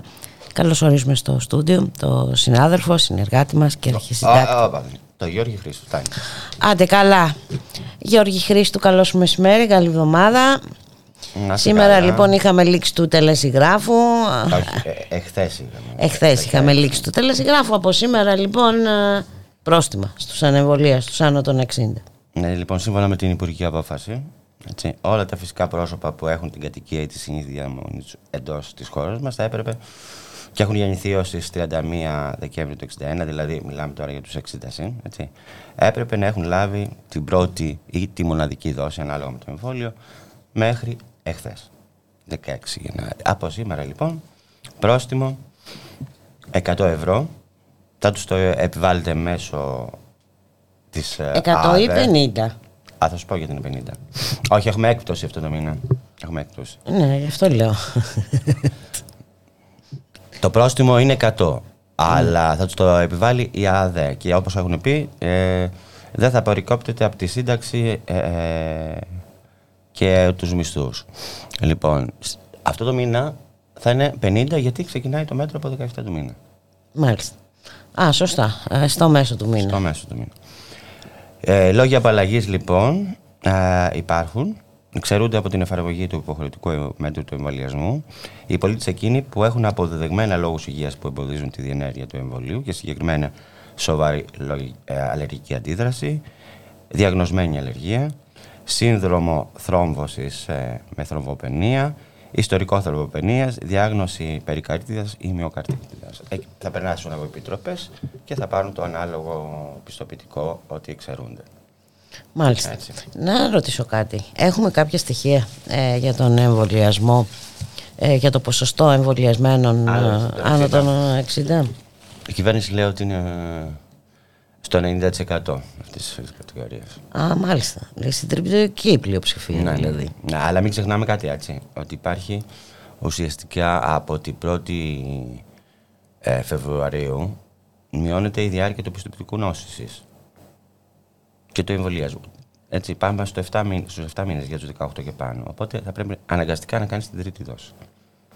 Μάλιστα. Γιατί θα θεωρήσει ανεμβολίαστος και θα χάσεις, λέει η κυβέρνηση, τα προνόμια. Ε, στην Ευρώπη το χρονικό εύρος νομίζω είναι 9 μήνες. 9 μήνες και παραπάνω σε κάποιες χώρες. Έχουμε απόθεμα, δεν ξέρω. Ε, δεν ξέρω. Ε, ναι, ε, προ- ε, προφανώς. Εμβολίων. Εμβολίων. Είναι ένα θέμα όμως ε, πολύ μεγάλο αυτό ε, σχετικά με τους ε, ανεμβολίαστους. Ε, τα πρόστιμα, τις ε, απαγορεύσεις, Α, το- να πω τον και το- υποχρεωτικό εμβολιασμό. Να πάμε λίγο στις Ηνωμένες Πολιτείες. Μισό λεπτό να πω κάτι. Α, τα- προς- αυτά τα 100 ευρώ που θα πηγαίνουν, να το υπενθυμίσουμε στους ακροατές, στο Εθνικό Σύστημα Υγείας. Τώρα, ε, με συγχωρείς, αλλά εντάξει τώρα, εδώ κλαις ή γελάς ή και τα δυο μαζί. Εδώ σκέφτεσαι την ατάκα, ναι, αλλά σώσαμε τον τουρισμό. Ναι. Εδώ σκέφτεσαι αυτή την ατάκα. Τίποτε άλλο. Πάμε στις ΗΠΑ, λες τώρα για την απόφαση του δικαστηρίου, έτσι. Μμμ. Αυτό θέλει να μάθεις. Λοιπόν, το ανώτατο δικαστήριο των Ηνωμένων Πολιτειών είπε όχι στον υποχρεωτικό εμβολιασμό και θα σου εξηγήσω πώς, θα εξηγήσω στους κρατές. Και αυτό η απόφαση αφορά περίπου 80 εκατομμύρια εργαζομένους. Ο Biden ε, θέλει α- να επιβάλλει τον υποχρεωτικό εμβολιασμό των εργαζομένων σε επιχειρήσεις που απασχολούν περισσότερα από 100 άτομα. Μμμ. Αλλά ήρθε το ανώτατο δικαστήριο και είπε όχι. Λοιπόν, ε, συγκεκριμένα, ε, όμως το δικαστήριο, να κάνουμε εδώ μια παρένθεση, όμως το δικαστήριο ε, έκρινε έγκυρο τον υποχρεωτικό εμβολιασμό όλων όσοι εργάζονται σε δομές υγείας και που Μμμ. χρηματοδοτούνται από ομοσπονδιακά κεφάλαια, δηλαδή από το κράτος. Έτσι. Μάλιστα. Η Ομοσπονδιακή Υπηρεσία Ασφαλείας και Υγείας στην Εργασία των ΗΠΑ εννοούμε, έχει εκδώσει μια απόφαση που αφορούσε τις επιχειρήσεις οι οποίες απασχολούν τουλάχιστον 100 άτομα, απαιτώντας είτε να εμβολιαστούν είτε να υποβάλλονται ε, σε εβδομαδιαία βάση σε τεστ για τον κορονοϊό. Ε, Όπως είπαμε, αυτό αφορούσε 50, ε, συγγνώμη, 80 εκατομμύρια υπαλλήλους. Εργαζόμενους. Ναι. Ε, η πολιτεία του Οχάιο και μια ένωση επιχειρηματιών προσέφηκαν στο ανώτατο δικαστήριο ζητώντας την ακύρωση αυτής της απόφασης ε, και το δικαστήριο την μπλόκαρε. Έτσι. Μάλιστα. Αυτό είναι εν κατακλείδη το όλο. Βέβαια, πρέπει να πούμε ότι υπάρχουν διαφορε... Στη Νέα Υόρκη, ας πούμε, είναι πολιτικός εμβολιασμό στους εργαζομένους τους στον ιδιωτικό τομέα. Εξαρτάται, Ε, εξαρτάται σε από ποια την πολιτεία- πολιτεία. Εξαρτάται σε ποια πολιτεία είσαι, έτσι. Και που εφαρμόζεται. Οι ας πούμε εταιρείες κάνουν ό,τι γουστάρουν. Π.χ. να σου πω για τη City Group. Να μου πεις. Λοιπόν, ή- ήταν η πρώτη μεγάλη τράπεζα της Wall Street που ζήτησε από τους εργαζομένους να εμβολιαστούν υποχρεωτικά κατά του κορονοϊού, απειλώντας τους σε διαφορετική περίπτωση με απόλυση και όλοι περιμένουν να δουν τι θα γίνει από εδώ και πέρα. Α, κάτι ανάλογο έχει κάνει και ε, η... Συγγνώμη, γιατί τα, τα χάνω είμαι με τα χαρτιά μας εδώ πέρα. Ε, η JP Morgan. Και αυτή ζήτησε να εμβολιαστούν οι εργαζόμενοι. Ο καθένας κάνει ό,τι θέλει. Και μην ξεχνάμε και το φοβερό παράδειγμα στη Βρετανία που με τα υγειονομικά πρωτόκολλα που υπάρχουν στα σχολεία. Ε, κάνε, κα, ο καθένας κάνει το κουστάρι. Ο καθένας γίνεται δηλαδή μήλος. Μάλιστα. Άλλα ε, ε, εφαρμόζουν εκπαιδευτικοί, άλλα οι γονείς. Μήλος. Μήλος.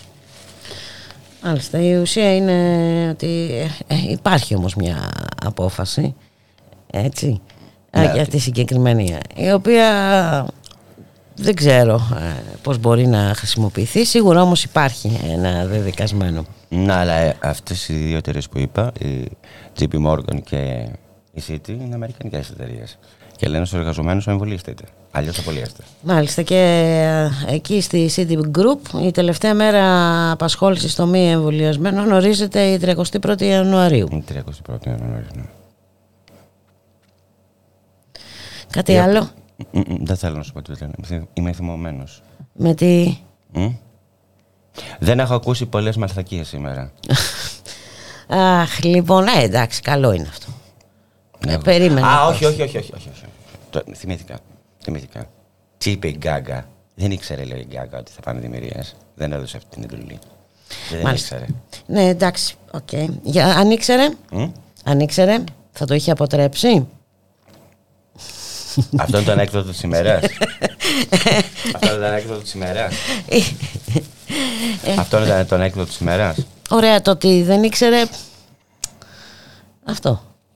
Άρα θα. Ξέρεις να- ότι ε, ο- οι αναπληρωτές οι υπουργοί που δίνουν αναφορά στον Πρωθυπουργό. Ναι. Οι αναπληρωτές υπουργοί δίνουν αναφορά στον Πρωθυπουργό. Εντάξει. ε, νομίζω να μην πιάσουμε αυτό το κεφάλαιο. Πρωθυπουργός εννοώ. Να σε ευχαριστήσω. Θέλω να πω ότι εφαρμόζει την πολιτική του. Μια χαρά. Ε, εννοείται. Ε, εντάξει. Ε, γιατί είχε κάνει, έχει, υπάρχει κάποια απόδειξη για το αντίθετο; Όχι.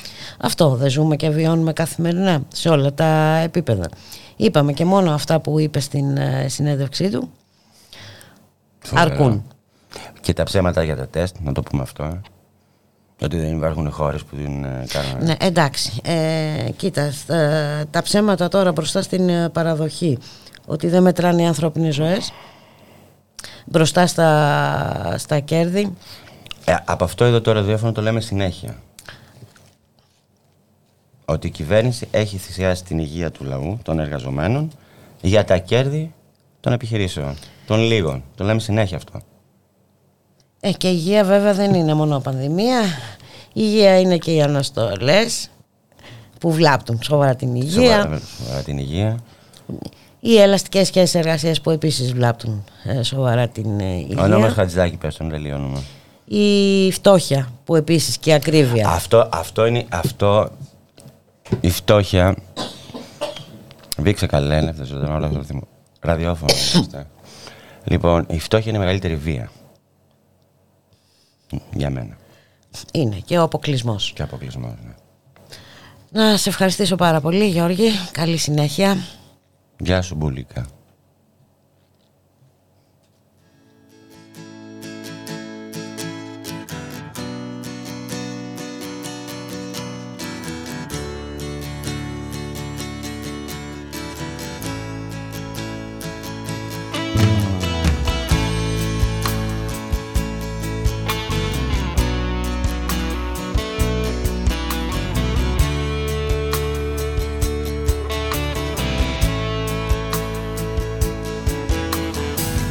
25 years and my life is still trying to get up that great big hill of hope for a destination.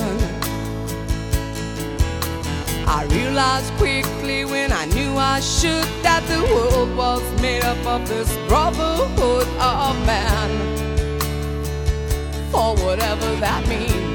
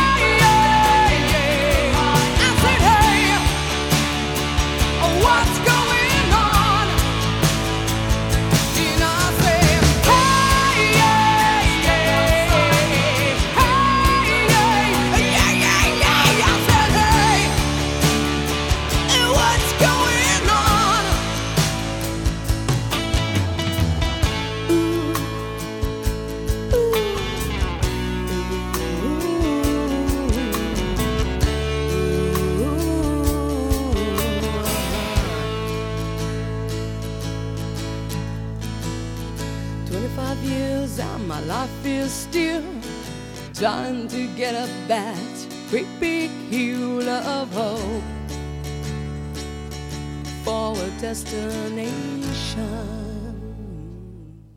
Ραδιομέρα.gr, 1 και 24 πρώτα λεπτά. Εμπεδομένη, γνωστή η άποψη της ε, κυβέρνησης για την δημοσιογραφία. Δημοσιογραφία, σύμφωνα με την κυβέρνηση της Νέας Δημοκρατίας, είναι αυτή που υπηρετεί το κυβερνητικό αφήγημα. Όσοι επιλέξουν άλλη πλευρά ε, στοχοποιούνται και ένας από αυτούς που έχουν στοχοποιηθεί είναι και ο συνάδελφος ο Χριστός Αβραμίδης ε, ο οποίος δέχθηκε την ε, επίθεση αστυνομικών το ΜΑΤ στην Θεσσαλονίκη κατά τη διάρκεια κινητοποίηση κινητοποίησης στην πόλη μπροστά σε όλους παρά την επίδειξη δημοσιογραφικής ε. Ε, τραβούσα βίντεο, έναν έλεγχο στοιχείων, με έβαλαν να κλείσω το κινητό, με οδήγησαν πίσω από τα μάτια και με περικύκλωσαν. Μου φώναζαν, με ρώτησαν αν είμαι ο φίλος του ο Αβραμίδης ε, ο γνωστός και ε, αυτά α, αφηγείται. Καταγράφει και καταγγέλει ο δημοσιογράφος ε, και μάλιστα η οι αστυνομικοί δεν παρέλειψαν και τις γνωστές χιδές εκφράσεις του. Επίσης καταγγέλει ότι με βία η αστυνομία τον κρατούσε και εμπόδιζε την δημοσιογραφική κάλυψη και δεν θα περιμέναμε κάτι ε, διαφορετικό. Ε, βλέπουμε και την τακτική της κυβέρνησης απέναντι στους δημοσιογράφους που επιμένουν να ασκούν το λειτουργήμά τους, επιμένουν να κάνουν δημοσιογραφική έρευνα, όπως οι συνάδελφοι ο Κώστας Βαξεβάνης και η Γιάννα Παπαδάκου. Να μείνουμε όμως στην πόλη της Θεσσαλονίκης και στο περιστατικό ε, βιασμού της 24χρονης ε, μεγάλο ευχαριστώ από την ε, κοπελιά για το κύμα αλληλεγγύης που εκφράστηκε. Ε, κυρίως από τα μέσα κοινωνικής δικτύωσης αλλά και από κατοίκους της Θεσσαλονίκης. Γιατί βέβαια γίνονται επόμενο είναι μιας και εμπλέκονται γόνιμοι, γόνοι ε, σπουδαίων εντός εισαγωγικών ε, πολιτών. Ε, έγινε από την αρχή κατά πως φαίνεται προσπάθεια ε, συγκάλυψης των ε, γεγονότων. Ξεκίνησε ωστόσο προκατακτική έρευνα από την εισαγγελία πρωτοδικών. Η εισαγγελέας αξιολόγησε όλο το υλικό των καταθέσεων. Και σύμφωνα με τις οποίες κοπέλες προ, προάγονται στην ε, πορνεία παρήγγειλε ενέργεια προκαταρκτικής εξέτασης προκειμένου να διερευνηθεί αν στοιχειοθετείται το αδίκημα της ε, μαστροπίας. Ε, η ανακρίτρια θα συνεχίσει την διερεύνηση προς πάσα κατεύθυνση γιατί σύμφωνα με τις καταγγελίες μπλέκονται και πολλά πρόσωπα. ε, η 24χρονη έδωσε σήμερα ε, συνέντευξη τύπου. Πάμε όμως, έχουμε τον ε, συνάδελφο Χρήστο Αβραμίδη από την Θεσσαλονίκη. Χρήστο, καλώς μεσημέρι. Καλησπέρα σας, τι κάνετε; Καλά, εσύ πως είσαι, εγώ ανέλησα νωρίτερα. Αυτά που είπες, το περιστατικό που συνέβη, τις καταγγελίες που έκανες αλλά εντάξει, πάντα είναι καλύτερα να τα, να τα ακούσα από τον ίδιο τον παθόντα. Ε, και εσύ βέβαια ναι. έχεις στοχοποιηθεί ε, και άλλες φορές, δεν είναι η πρώτη φορά. Έτσι. Και βέβαια να μην ξεχνάμε ότι κατέβηκε και ανάρτησή σου στο Twitter. Οπότε είσαι γνωστός. Ε; Ε, το είμαι γνωστός ε, που ανέφεραν οι άντρε της ασφάλειας. Ε, πιθανότατα δεν μιλάει για κάποια κοινωνική αναγνωρισιμότητα. Μιλάει για το ότι είμαι γνωστός σε αυτούς και φίλου του, όπως μου είπαν. Μάλλον δεν εννοούν ότι εκτιμούν την προσωπικότητά μου. Μάλλον εννοούν, ναι, ότι ε, οι δημοσιεύσεις που αφορούν την ελληνική αστυνομία και ελέγχουν την αστυνομία. Γιατί τι άλλο είναι, η δημοσιογραφία δεν είναι κάτι που θα έπρεπε να ελέγχει την εξουσία, να ελέγχει τους ισχυρούς. Αυτό είναι μια μετριοπαθή αστική δημοκρατική αντίληψη. Ακριβώς. Όμως φαίνεται ότι η αστυνομία δεν μπορεί να την αντέξει. Όχι, η αστυνομία δεν μπορεί να την αντέξει γιατί κάποιος της έχει δώσει το δικαίωμα να μην την αντέχει. Έτσι. Τους το έχει δώσει και μάλλον ε, συνεχίζει να τους το δίνει. Δηλαδή, Τώρα είχαμε την ε, αστυνομία να παίρνει έναν δημοσιογράφο παρά την επίδειξη της δημοσιογραφικής του, να τον τραμπουκίζει, να τον βρίζει, να τον απειλεί, να μιλάει σεξιστικά, να τον κλωτσάει και μετά από παρέμβαση των συναδέλφων ε, να τον αφήνει. Γιατί όλα αυτά γίνονται μάλιστα μέρα μεσημέρι πάνω στην Εγνατία, στη Θεσσαλονίκη και μπροστά σε πάρα πολλούς δημοσιογράφους. Αν λοιπόν οι αστυνομικοί νιώθουν την ασφάλεια, την άνεση, να το κάνουν αυτό σε ένα δημοσιογράφο, εκεί, σε κοινή θέα. Τι κάνουν άραγε στα στενά όταν κυνηγούν διαδηλωτές; Και εδώ είναι το πολύ μεγάλο ερώτημα. Ε, έπιασαν πάρα πολλούς νέους ανθρώπους, ε, φοιτητές, φοιτήτρε και άλλους διαδηλωτές. Οι ίδιοι άνθρωποι δηλαδή που σε μένα πήγαν και άσκησαν βία. Ε, αλήθεια, πόσο μπορούμε να τους εμπιστευτούμε ότι αυτές οι κατηγορίες που έχουν γράψει για τους άλλους ανθρώπους είναι πραγματικές; Όχι, δεν μπορούμε να τους εμπιστευτούμε. Είναι αυτό που λες. Ε, δεν δίστασαν να τραμπουκίσουν ε, εσένα ε, που είχες ε, ε, και την δημοσιογραφική σου ταυτότητα ε, δεν δίστασαν μπροστά σε τόσο κόσμο έτσι γιατί είναι και ένα μήνυμα προφανώς που θέλουν να στείλουν. Είναι ένα μήνυμα πιθανότατα, ναι. Είναι ο έλεγχο της πληροφορίας. Και ε, εδώ επέτρεψε μου να πω ότι δεν είναι προσωπικό. Είναι πολιτικό το ζήτημα και. Ακριβώς ως τέτοιο είναι. Πρέπει να το... είναι ε, βέβαια δεν είναι προσωπικό ε, και εντάξει, αν ε, ρίξουμε και μια ματιά τι γίνεται στο χώρο. Ε, νομίζω έχει πάψει, ε, είναι ένα ζήτημα τελικά δημοκρατίας που πρέπει να μας απασχολεί όλους. Αναφέρομαι βέβαια και στους συναδέλφους ε, που, θα, που κατηγορούνται και μάλιστα με σοβαρά δικήματα, έτσι, γιατί έφεραν στο φως στοιχεία για, την, για το σκάνδαλο Νοβάρτης. Ε, αυτό είναι ένα πάρα πολύ ε, σοβαρό θέμα. Έτσι, μας δείχνει μέχρι πού μπορούν να φτάσουν, εν πάση περιπτώσει θέλουν ε, να σοπάσει κάθε, κάθε τέτοια φωνή. Και είναι και μια δίωξη που την είχε προαναγγείλει ο Άδωνος Γεωργιάδης πριν κοινοποιηθεί στον, ε, στον κατηγορούμενο Κώστα Βαξεβάνη. Αυτό είναι πάρα πολύ ενδιαφέρον. Δηλαδή, ο Κυριάκος Μητσοτάκης είπε στον Νίκο Χατζηνικολάου ότι να και εγώ τώρα το έμαθα ε, και φυσικά μίλησε για την ανεξαρτησία της, Της δικαιοσύνης. δικαιοσύνης και τα λοιπά και τα λοιπά. Ναι, ναι, ναι. ναι. Πώς γίνεται να το ήξερε ο Υπουργός και να μην το ξέρει ο Πρωθυπουργός, τέλος πάντων είναι ένα άλλο ερώτημα. Πάντως θέλω να σημειώσω το εξής. Πιστεύω ότι ο πολιτικός πυρήνας αυτού που συνέβη στη δική μου περίπτωση σχετίζεται άμεσα με μια διεθνή τάση που είναι ο έλεγχος της πληροφορίας από τα κρατη Όταν πήγα στη Γερμανία και κάλυπτα τις διαδηλώσεις μετά το δημοψήφισμα για τη στέγαση, κάλυψα και τις διαδηλώσεις για την εκένωση της Κόπη Βάγκεπλατ, που ήταν μια κατάληψη. Εκεί μου έλεγαν ε, διάφοροι διαδηλωτές και διαδηλώτριες ότι πέρασε ένας νόμος προκειμένου να υπάρχουν ειδικές ζώνες δημοσιογράφων, υποτίθεται για να προστατεύονται από τις επιθέσεις των διαδηλωτών. Ε, κάτι Πάμε τέτοιο τώρα που να δούμε. είχε επιχειρηθεί να περάσει και εδώ. Ε, Είχε για τους επιχειρήσει ε, και- φωτορεπόρτερ, ότι έπρεπε να παρακολουθούν ε, ε, τα γεγονότα από κουβούκλια. Να μην είναι, Ναι. δηλαδή να κάνουν τη δουλειά τους ε, μη βλέποντας. Ε, έτσι, είναι. Ναι, ναι. Ή να βλέπουν μόνο ό,τι τους υποδεικνύει η ελληνική αστυνομία επίσημα πια. Ναι. Ε, η αλήθεια είναι ότι δεν πέρασε μετά τις αντιδράσεις και δεν εφαρμόστηκε. Όμως στη συγκεκριμένη περίπτωση νομίζω η πολιτική ουσία είναι αυτή. Πήγαν συλλήβδιν να το περάσουν. Τους ενοχλούσε ένας δημοσιογράφος που στα τέσσερα μέτρα από ένα περιστατικό έβγαζε ένα βίντεο. Πόσο ενοχλητικό είναι αλήθεια αυτό για το κράτος δικαίου και για την κοινωνία. Δεν χρειάζεται ο δημόσιος έλεγχος. Και για να πούμε και κάτι άλλο. Όλοι αυτοί οι άνθρωποι στο πανεπιστήμιο, όλο αυτό το χρονικό διάστημα, από μεγάλα μουμουέ, λιδωρήθηκαν.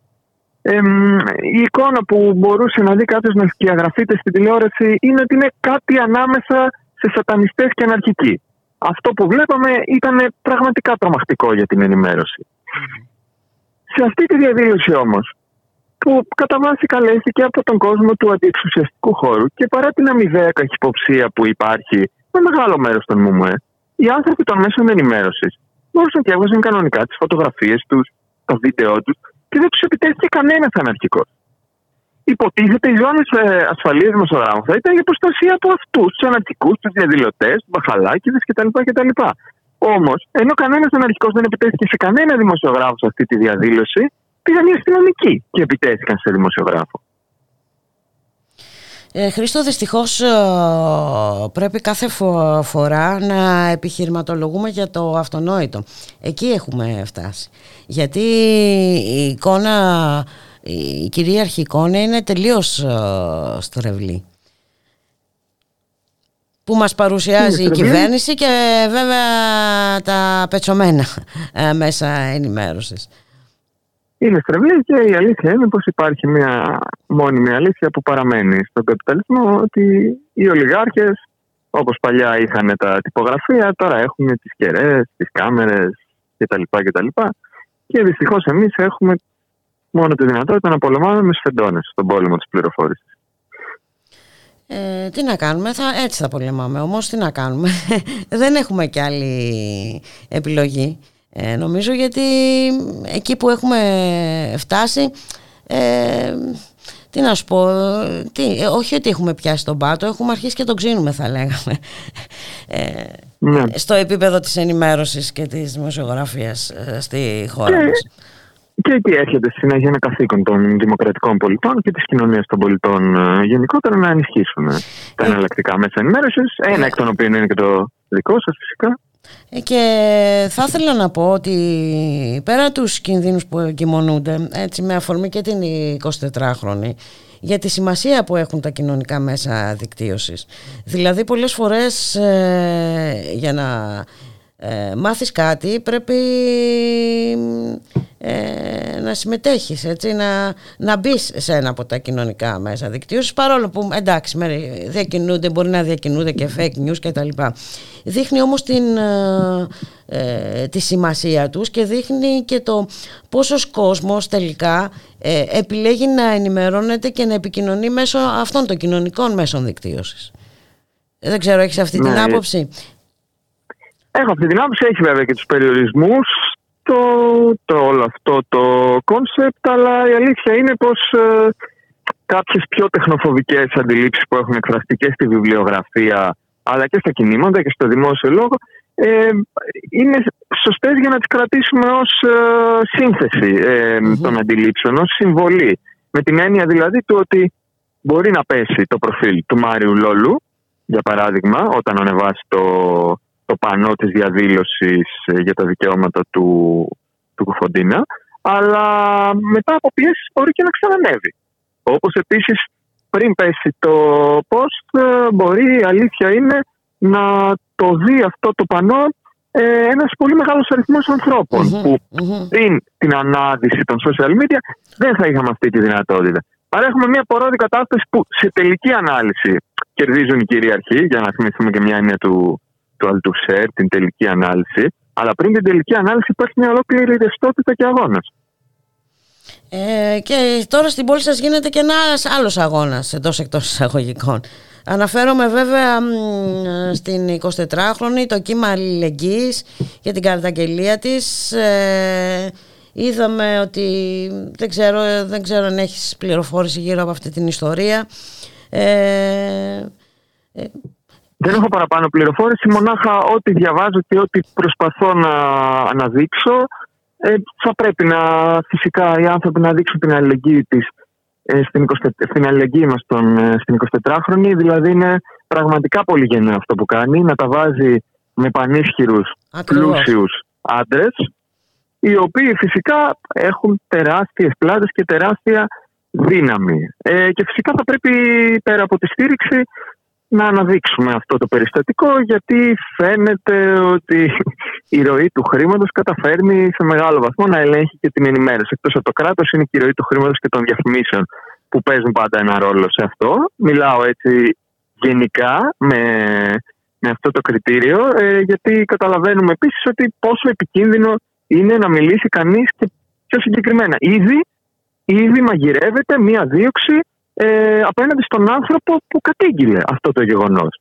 Έναν ακτιβιστή της queer κοινότητας, ο οποίος ε, τα ανέβασε στο, στον προσωπικό του λογαριασμό. Μάλιστα. Γι' αυτό πρέπει να είμαστε παρόντες. Ε, πραγματικά α, δεν πρέπει να αφήσουμε την ιστορία αυτή να, να τελειώσει. Ε, έχει πάρα πολύ μεγάλη σημασία.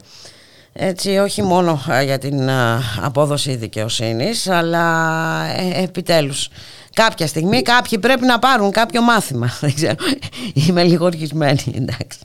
Ναι. Μου το επιτρέπεις. Ε, και πολύ καλά κάνεις. Ε, η αλήθεια είναι πως ε, ήδη μ, προγραμματίζονται κινητοποιήσεις για το ζήτημα ε, και χτες θα πρέπει τέλος να σημειώσουμε ότι η αστυνομία δεν επέτρεψε στην ε, διαδήλωση ε, των ανθρώπων που είχαν πάει στα δικαστήρια για αλληλεγγύη να περάσουν από την Λεωφόρο Νίκης, την παραλιακή Λεωφόρο Νίκης. Θέλω απλά να σημειώσω ότι πάνω στην παραλιακή οδό Λεωφόρο Νίκης είναι το μαγαζί Αχίλιων. Είναι το μαγαζί Αχίλιων, ο ιδιοκτήτης ε, του οποίου έτσι, ε, το όνομα το οποίο εμπλέκεται σε αυτή την ε, ιστορία και να σου πω έτσι ότι πολύ μου άρεσε το συνθηματάκι εκεί στην, στο, στο μαγαζί. Ναι, αυτό το σύνθημα ήταν επίσης ε, πραγματικά ένας ε, καταλήτης το να αναδειχθεί το Ακριβώς. ζήτημα. Είδες; Δηλαδή, αν δεν υπήρχαν κάποιοι άνθρωποι που πήγαν και κάνανε αυτό το πράγμα το βράδυ, ε, με μια αναγραφή συνθήματος δεν κάνανε κάτι τρομερό, δεν κάνανε κανένα έγκλημα. Ε, πραγματικά δεν ξέρω αν α, αυτό το θέμα θα ήταν ε, στη δημοσιότητα ή αν δεν υπήρχε επίσης πέραν ε, από την 24χρονη που είναι προφανής ο ηρωισμός της, αν δεν υπήρχε και αυτός ο queer ακτιβιστής να, να το βγάλει στα social media. Βέβαια. Ε, γιατί όπως είπες ε, και εσύ, η ροή του χρήματος ε, ε, πολύ εύκολα α, θα ε, ακολουθούσε την ε, συγκάλυψη. Ε, έγι- έγιναν κιόλας ε, κάποιες ε, προσπάθειες. Τέλος πάντων δεν είναι ώρα να το αναλύσουμε. Κάποια στιγμή ε, θα πούμε περισσότερα. Ε, να σε ευχαριστήσουμε πάρα πολύ. Εγώ ευχαριστώ. Ε, Θέλω μόνο Πες τέλος μου. να πω Ναι. κάτι που θεωρώ ότι είναι σημαντικό σε αυτή την υπόθεση. Η ελληνική αστυνομία, αν πάει κάποιος στοχοδιάβολο και κλέψει ένα μάξι, θα μας βγάλει τα ονόματα, τη φωτογραφία και το ζώδιό του μέσα σε μερικά λεπτά. Α, ναι. Τώρα που μιλάμε για ένα, για ένα τεράστιο έγκλημα. Για μια ζωή η οποία για μεγάλο χρονικό διάστημα θα είναι σαν μια κατεστραμμένη ζωή. Ε, και όχι, Γιατί κοίτα, αυτά τα δεν τραύματα βγάζουν τα ονόματα. δεν κλείνουν, ε, τα τραύματα δεν κλείνουν ε, εύκολα, Χριστό α, Αβραμίδη. Ε, ναι, δεν βγάζει τα ονόματα. Ε, ε, τα, πάντως μερικά τα μάθαμε. Ε. Μας βοήθησε και το συνθηματάκι εκεί έξω από το Αχίλιο. Και μπράβο σε αυτόν που το έγραψε, θα το ξαναπώ. Να σε ευχαριστήσω πάρα πολύ. Τι να Καλή πρωτοπούμε συνέχεια, μωρέ Νίκο. Χρήστο για την αστυνομία; Τι να πούμε, εδώ δώσαν το αυτοκίνητο που ε, μετά τη δολοφονία του Νίκου Σαμπάνη και πήγε για ανακύκλωση. Έτσι, δώσαν ένα πιστήριο εγκλήματος για ανακύκλωση. Τι να λέμε. Τέλος πάντων, υπάρχουν πολλά τέτοια περιστατικά. Έτσι. Να σε ευχαριστήσουμε πάρα πάρα πολύ. Να είσαι Εγώ ευχαριστώ. Καλή συνέχεια να έχετε. καλά. Καλή συνέχεια και σε σένα. Γεια χαρά.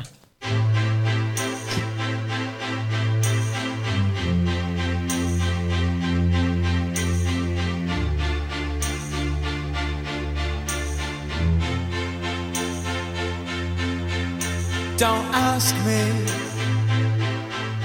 what you know is true. Don't have to tell you. I love your precious heart. I, I was standing. You were there. Two worlds collided and they could never tear us apart. We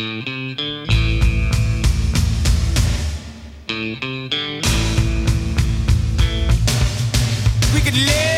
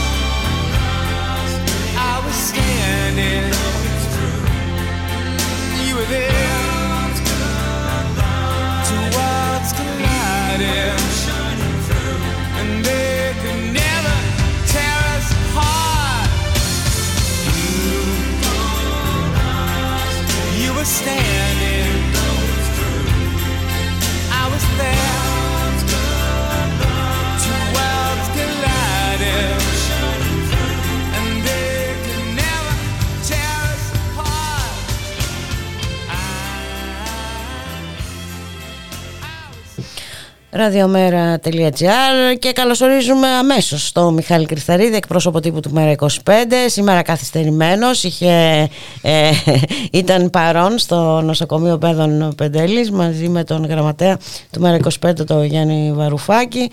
Ε, με αυτή την είδηση βέβαια ξεκινήσαμε και το σημερινό τη σημερινή εκπομπή είναι αδιανόητο. Είναι αδιανόητο εν μέσω πανδημίας να κλείνεις ένα από τα τρία ε, παιδιατρικά νοσοκομεία της ε, Αττικής. Έτσι ακριβώς είναι Μπούλικα. Καλό μεσημέρι, καλή εβδομάδα. Βρεθήκαμε τώρα το πρωί και με τον ε, βουλευτή του ΜΕΡΑ25 και τον Κρήτονα τον Αρσένη και κλιμάκιο ε, του κόμματος, εκεί όπου υπήρχε μια γενική συνέλευση των, ε, των εργαζομένων σήμερα, διότι είχαν και μια συνάντηση με τον διευθυντή, από ό,τι κατάλαβα, της ε, υγειονομικής περιφέρειας, για να δούμε πραγματικά τι μέλη γενέστε με όλη αυτή την κατάσταση. Μια πραγματικά αδιανόητη κατάσταση, όπως λες και εσύ, ε, διότι έχουμε Να εμποδίζονται να δουλέψουν. με, με μάτ. Αυτό, με μάτ. κιόλας. Ναι, με μάτ, ναι, έτσι, ναι. τα οποία βέβαια μας είπε η κυρία Γκάγκα σήμερα ότι δεν ξέρει πώς, Ποιος έδωσε την εντολή και πώς πήγανε. Προφανώς ε, η κυβέρνηση θα την έδωσε. Δεν νομίζω ότι πήραν μόνο του την πρωτοβουλία να πάνε οι άνθρωποι.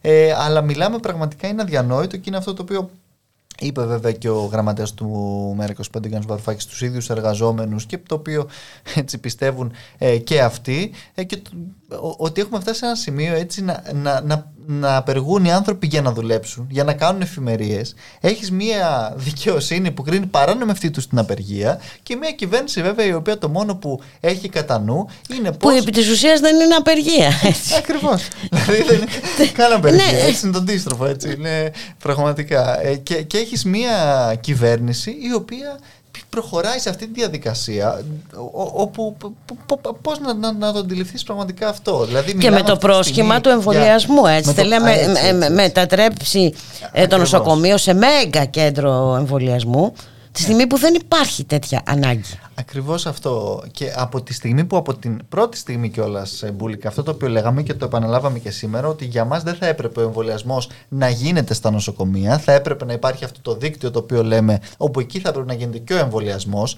Είναι αδιανόητο αυτή τη στιγμή και είναι τραγικό έτσι, ε, λάθος ε, της κυβέρνησης και, και έγκλημα, αν θέλεις, που από την. Ε, ενώ μας έλεγε, αν θυμάσαι από τότε, ο κύριος Κικίλιας για τα χίλια περίπου εμβολιαστικά κέντρα που θα, που θα έστειναν, πώς κατέληξαν τελικά να μετακυλίουν και αυτό το βάρος στους γιατρούς και τους νοσηλευτές, οι οποίοι πραγματικά με όλη αυτή την κατάσταση ε, σηκώνουν τα χέρια ψηλά και δεν αντέχουν άλλο. Και βέβαια εδώ, πέραν όλων των, ε, των γνωστών ε, υπολείπων, προωθούνται ως συνήθως και τα γνωστά παράσιτα, έτσι, για να είμαστε και, και σαφείς, οι ιδιώτες και οι παρατρεχάμενοι των Μα ιδιωτικών όλα για κλινικών. αυτούς Ε, ε, ακριβώς. γίνονται από ό,τι φαίνεται βέβαια. Μιχάλη γιατί Βέβαια. καταλαβαίνεις ότι ένας ε, γονιός όταν κινδυνεύει το παιδί του θα κάνει ε, ό,τι μπορεί, θα Ακριβώς. δώσει ό,τι έχει και δεν έχει. Ακριβώς, ακριβώς έτσι και σε μια Αττική η οποία να πούμε δεν έχει τόσες υποδομές σε επίπεδο ε, ε, πε- πε- νοσοκομείων παιδών έτσι, και, και τις υπόλοιπες υποδομές επίσης ξέρουμε πως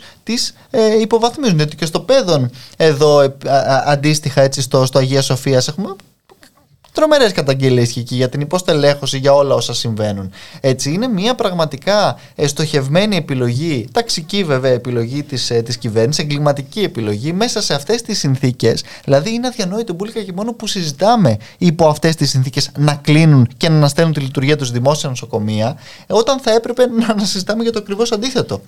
Και, να είπαμε- φτάνουμε σε αυτές τις εικόνες που είδαμε εχθές που πραγματικά είναι ντροπιαστικές νομίζω από κάθε ε, Να εμποδίζονται οπτική. εργαζόμενοι Ε, βέβαια. από τα μάτ, μάτ. να, να πάνε στο, στο δημόσιο νοσοκομείο εν μέσω πανδημίας ξαναλέω να δουλέψουν έτσι και οι άνθρωποι για να πάνε να προσφέρουν τις υπηρεσίες τους στην κοινωνία ουσιαστικά. Εντάξει, δηλαδή έχουμε φτάσει σε αυτό το σημείο είναι πραγματικά η απόλυτη κατάδια αυτής της, ε, της κυβέρνησης. Η Μπουλίκα. απόλυτη κατάδια, όντως. Και ε, εντάξει, να βγαίνει και να μιλάει τώρα ο κυβερνητικός εκπρόσωπος για κράτος δικαίου και ελευθερίας.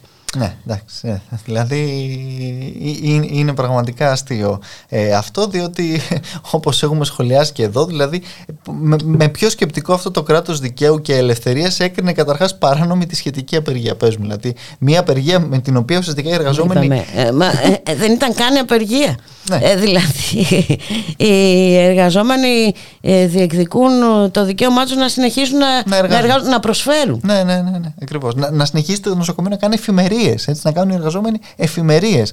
Δηλαδή Για είναι ποιο κράτος απίστευτο δικαίου αυτό το τώρα, για πράγμα. να μην τρελαθούμε τελείως. Γιατί πού να πάμε, να πάμε στη Θεσσαλονίκη; Και τις Ναι, ναι, προσπάθειες ε, συγκάλυψης του βιασμού της 24χρονης η, η οποία μπράβο της της ε, κοπέλας που έχει το θάρρος ε, να καταγγείλει Βέβαια.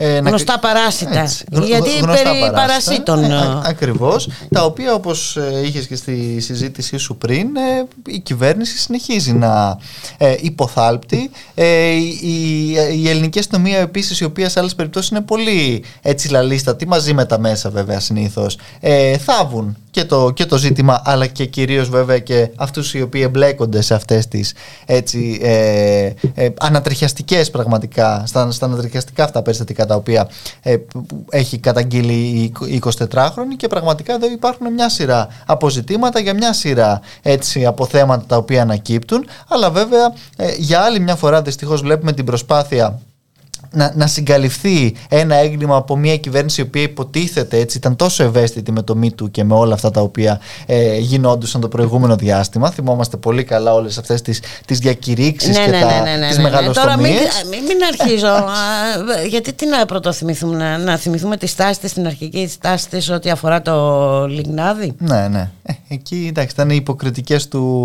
Ικανότητες. ικανότητες. Ναι. Έτσι. Εδώ είναι τα λεφτά. Εδώ είναι Το η, χρήμα. Η, η, η επιχειρηματική ικανότητα έτσι, των ε, αυτοδημιούργητων αυτών, ε, εν πάση περιπτώσει, επιχειρηματιών.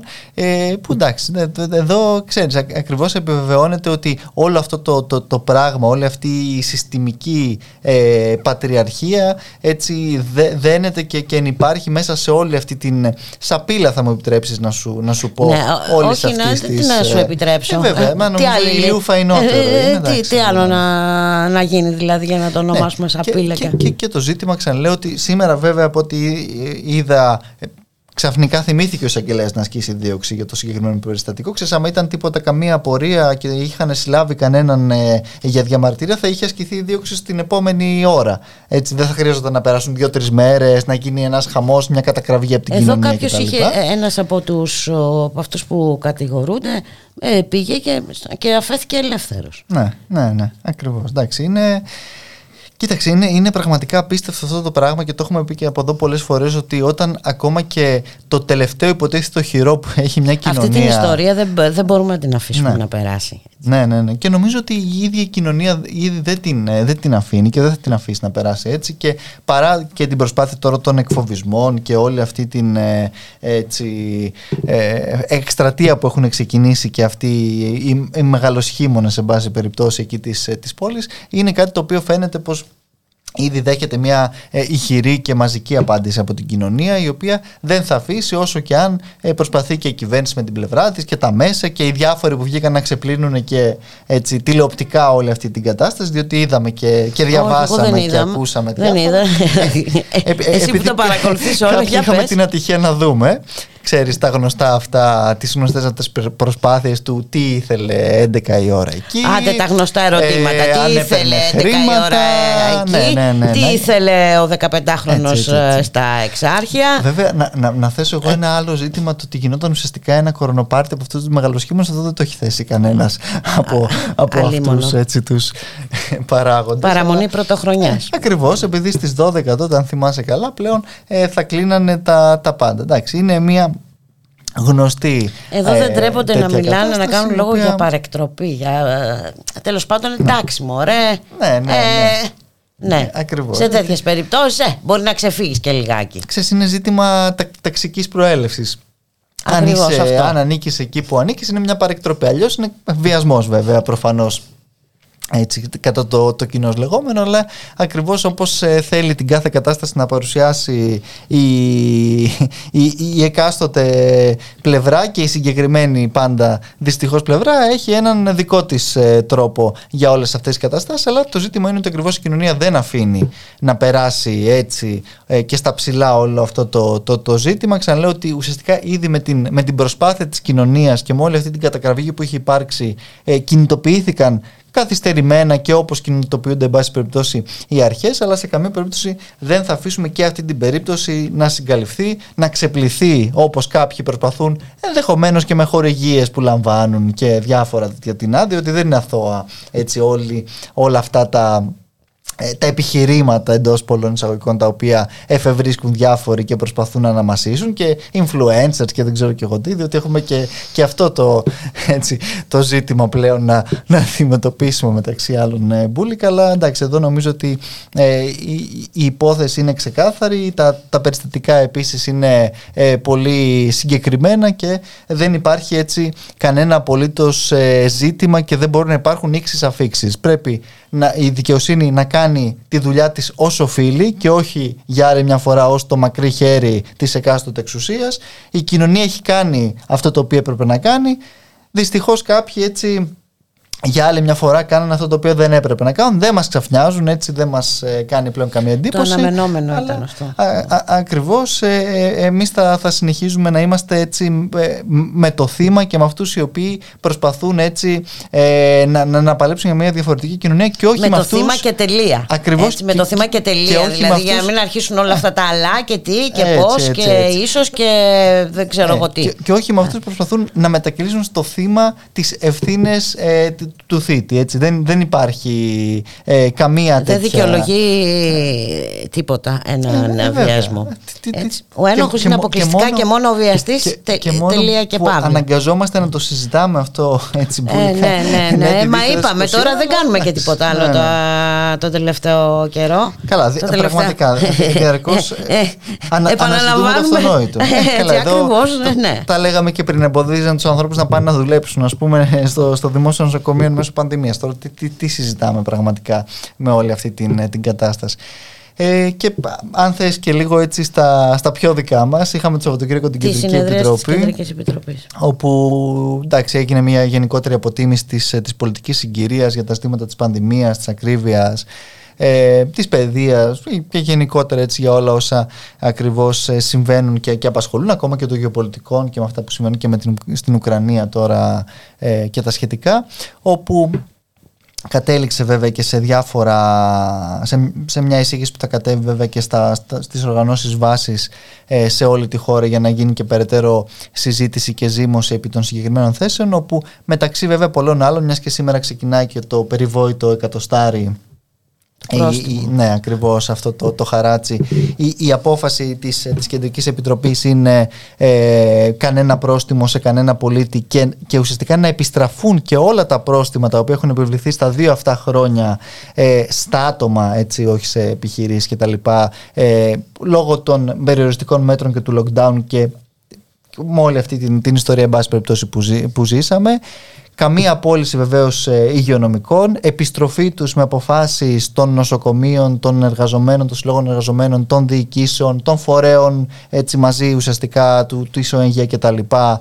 Ε, χωρίς να συμβαίνει αυτό το οποίο κάνει η κυβέρνηση με όλους αυτούς τους, ε, τους διχασμούς και τις, τις λογικές αυτές. Και βέβαια ε, εσύ, εσύ, εσύ το, ε, το, το, το- αυτό το οποίο έχει, η- η- έχει πραγματικά ανάγκη και χρειάζεται έτσι για να, για να βγούμε με την πανδημία, την ενίσχυση και την ε, θωράκιση του δημοσίου συστήματος υγείας αντί αυτής της προσπάθειας που κάνει η κυβέρνηση και με το παιδόν πεντέλες και με όλες αυτές τις περιπτώσεις ουσιαστικά να το ιδιωτικοποιήσει εκ των έσω, ε, να οδηγηθεί σε μια de facto έτσι τέτοια ε, κατάσταση όπου διαρκώς το μόνο το οποίο προωθείται είναι ε, τα παράσιτα αν θέλεις της, ε, της ολιγαρχίας και στο χώρο της, ε, της υγείας αντί για πραγματικά την, την προάσπιση ε, της, ε, της δημόσιας υγείας. Μπορεί και αυτά τώρα με- μεταξύ βέβαια πολλών άλλων ζητημάτων που ε, τέθηκαν αλλά ακριβώς στο, στο, στο βασικότερο ίσως που, που Εντάξει, θα απασχολεί έχουμε και συνεχίζει την να απασχολεί την ευκαιρία κοινωνία. Να τα συζητήσουμε όλα αυτά αναλυτικά. Ναι, και τις, ε, και τις επόμενες. Βέ- βέβαια μέρες εννοείται πως ε, θα τα ξανασυζητήσουμε. Και βέβαια εντάξει και αφού ξεκίνησε και το, το, το- η επιβολή του χαρατσιού σήμερα ε, συνεχίζουμε βεβαίως να λέμε ότι είναι πραγματικά είναι, α- είναι, είναι απαράδεκτο, είναι, είναι άθλιο, είναι μια... Εχθές έτσι- είχαν βγει παγανιά Ναι. ε, πρόστιμα. ε, σε πολίτες που δεν φόραγαν ε, μάσκα ε, έξω όμως, στον δρόμο. Ναι. Εντάξει, είναι ξέρεις, με τι, με τι οδηγία θα, θα, θα, θα, θα ξυπνήσουν κάθε μέρα και τι θα, θα, θα τους βάλουν ε, να κάνουν αλλά εντάξει εδώ- εδώ ξέρουμε και δυστυχώς καθημερινά αυτό συνεχίζει να, να εμπεδώνεται ότι με τίποτα από όλα αυτά ε, δεν αλλάζει πραγματικά η κατάσταση. Έβλεπα και πριν ο κύριος Κέρτσος πάλι σήμερα έλεγε ότι η υποχρεωτικότητα αποδίδει. Τι ακριβώς έχει αποδώσει δεν μας έχουν πει βέβαια σε στοιχεία και νούμερα διότι το μόνο το οποίο μάλλον αποδίδει είναι το ε, περαιτέρω ταμπούρωμα ουσιαστικά έτσι και ακόμα και πολιτών οι οποίοι είναι έτσι έχουν τις αμφιβολίες τους, έχουν τη, την καχυποψία τους κτλ αλλά ε, δεν τους βοηθάει πραγματικά αυτή η, η Και τάση, πώς η είναι στάση πια της, αυτό ε, το, της το κυβέρνησης. ποσοστό, γιατί Και πρέπει να πολύ δούμε μικρό κιόλας. πρέπει να είναι πια, αν έτσι, και ένα λάβουμε άλλο- υπόψη μας Ναι, τα... ε, έτσι. Ε, βέβαια. Πράγμα που δεν δικαιολογεί σε καμία περίπτωση Όλες αυτές νέα τις- μαμούθ εμβολιαστικά Ακριβώς, κέντρα. ακριβώς, ακριβώς. Ε, Αλλά βέβαια εξής εκεί είναι αυτό ότι υποκρύπτονται Και άλλα βέβαια πράγματα. ένα θέμα είναι Δεν και το πιστοποιητικό. ε, γιατί εδώ πέρα δεν ξέρω. ε, η, η πανδημία χτυπάει διαφορετικά ανά χώρα. Γιατί ας πούμε εδώ το πιστοποιητικό ισχύει για 7 μήνες. Σε άλλες χώρες ισχύει 9 της Ναι, ναι. Ευρώπης. Ή σε άλλες για ακόμα περισσότερο. Καλά, εδώ επίσης έχουμε ε, δώσει την, την οδηγία στις, στο τρίμηνο να γίνεται η αναμνηστική δόση. Κάτι το οποίο επίσης ο, δεν ισχύει ωραία πουθενά. Αλλά εντάξει, εδώ ξέρεις, Δεν έχουμε ισχύει την, ε, ωραία το πουθενά Mitsoverse, και εν πάση έχουμε περιπτώσει έχουμε άλλο και ένα σύμπαν. παγκόσμιο οργανισμό υγείας που λέει και ότι οι συνεχείς δόσεις Ναι, ναι, και έχουν Ε, δεν είναι- επιπτώσεις και στη δεν φυσιολογική βοηθούν. ανοσία του οργανισμού, βέβαια. Ε, έτσι ακριβώς, αλλά εντάξει, εδώ είναι αυτό που λέμε, Μπούλικα, ότι εδώ ζούμε σε ένα, σε, σε, σε- σε ένα άλλο κόσμο, στον κόσμο έτσι, του, του, της Μητσοτάκης ΑΕ, που, ε, που το ζήτημα είναι ξέρεις, να, να γίνεται η, η, η δουλίτσα των διάφορων ε, ε, φίλων και, και παρατρεχάμενων, ε, αυτοί να είναι καλά, εν πάση περιπτώσει, και κατά τα άλλα τώρα οι, οι, οι πολίτες αντιμετωπίζονται όπως δυστυχώς ε, τους, ε, τους βλέπει διαχρονικά αυτή η κυβέρνηση και όπως αντιμετωπίζει σε όλα τα ζητήματα, όχι μόνο το, της ε, δημόσιας υγείας, ακόμα και της ακρίβειας, ακόμα ε, και ε, π- π- ό,τι και να πιάσει, έτσι και, και στην παιδεία όλα αυτά τα οποία βλέπουμε και, α, και επειδή έλεγες για τη Θεσσαλονίκη πριν είχαμε και μια πολύ μαζική κινητοποίηση επίσης στη Θεσσαλονίκη έτσι, για τα περιστατικά αυτά στο, στο Αριστοτέλειο με όλες αυτές τις εισβολές που έχουν γίνει η οποία πραγματικά ε, έζησε την πλήρη τρομοκράτηση όχι μόνο σε επίπεδο δημοσιογράφων που, ήταν- που είχες και πριν Καλά, και τον, ναι, α, ε, έτσι. με αυτό έλεγε και ο συνάδελφος. Ναι, ότι ναι. εντάξει, ε,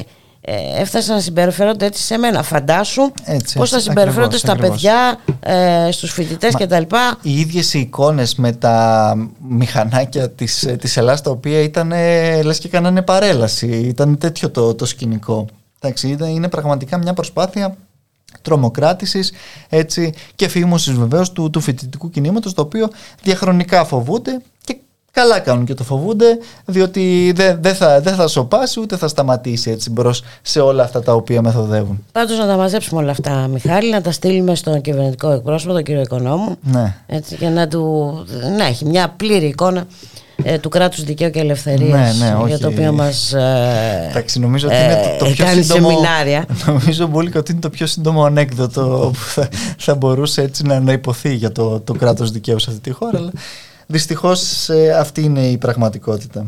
Να σε ευχαριστήσουμε πάρα πολύ, Μιχάλη Κρυθαρίδη. Και εγώ σας ευχαριστώ και, και σήμερα, έστω και στο τέλος ε, της, ε, της Αρκεί που τα εκπομπής. είπαμε. Αρκεί που τα είπαμε. να είσαι καλά, θα τα πούμε αύριο. Ε; Βέβαια, βέβαια. Έγινε. Καλώς εχόντων των πραγμάτων. Πάντα, πάντα. Στις 12. να είστε καλά, φίλες ε, και φίλοι. Καλό απόγευμα. Αύριο στις 12 το μεσημέρι. Γεια χαρά.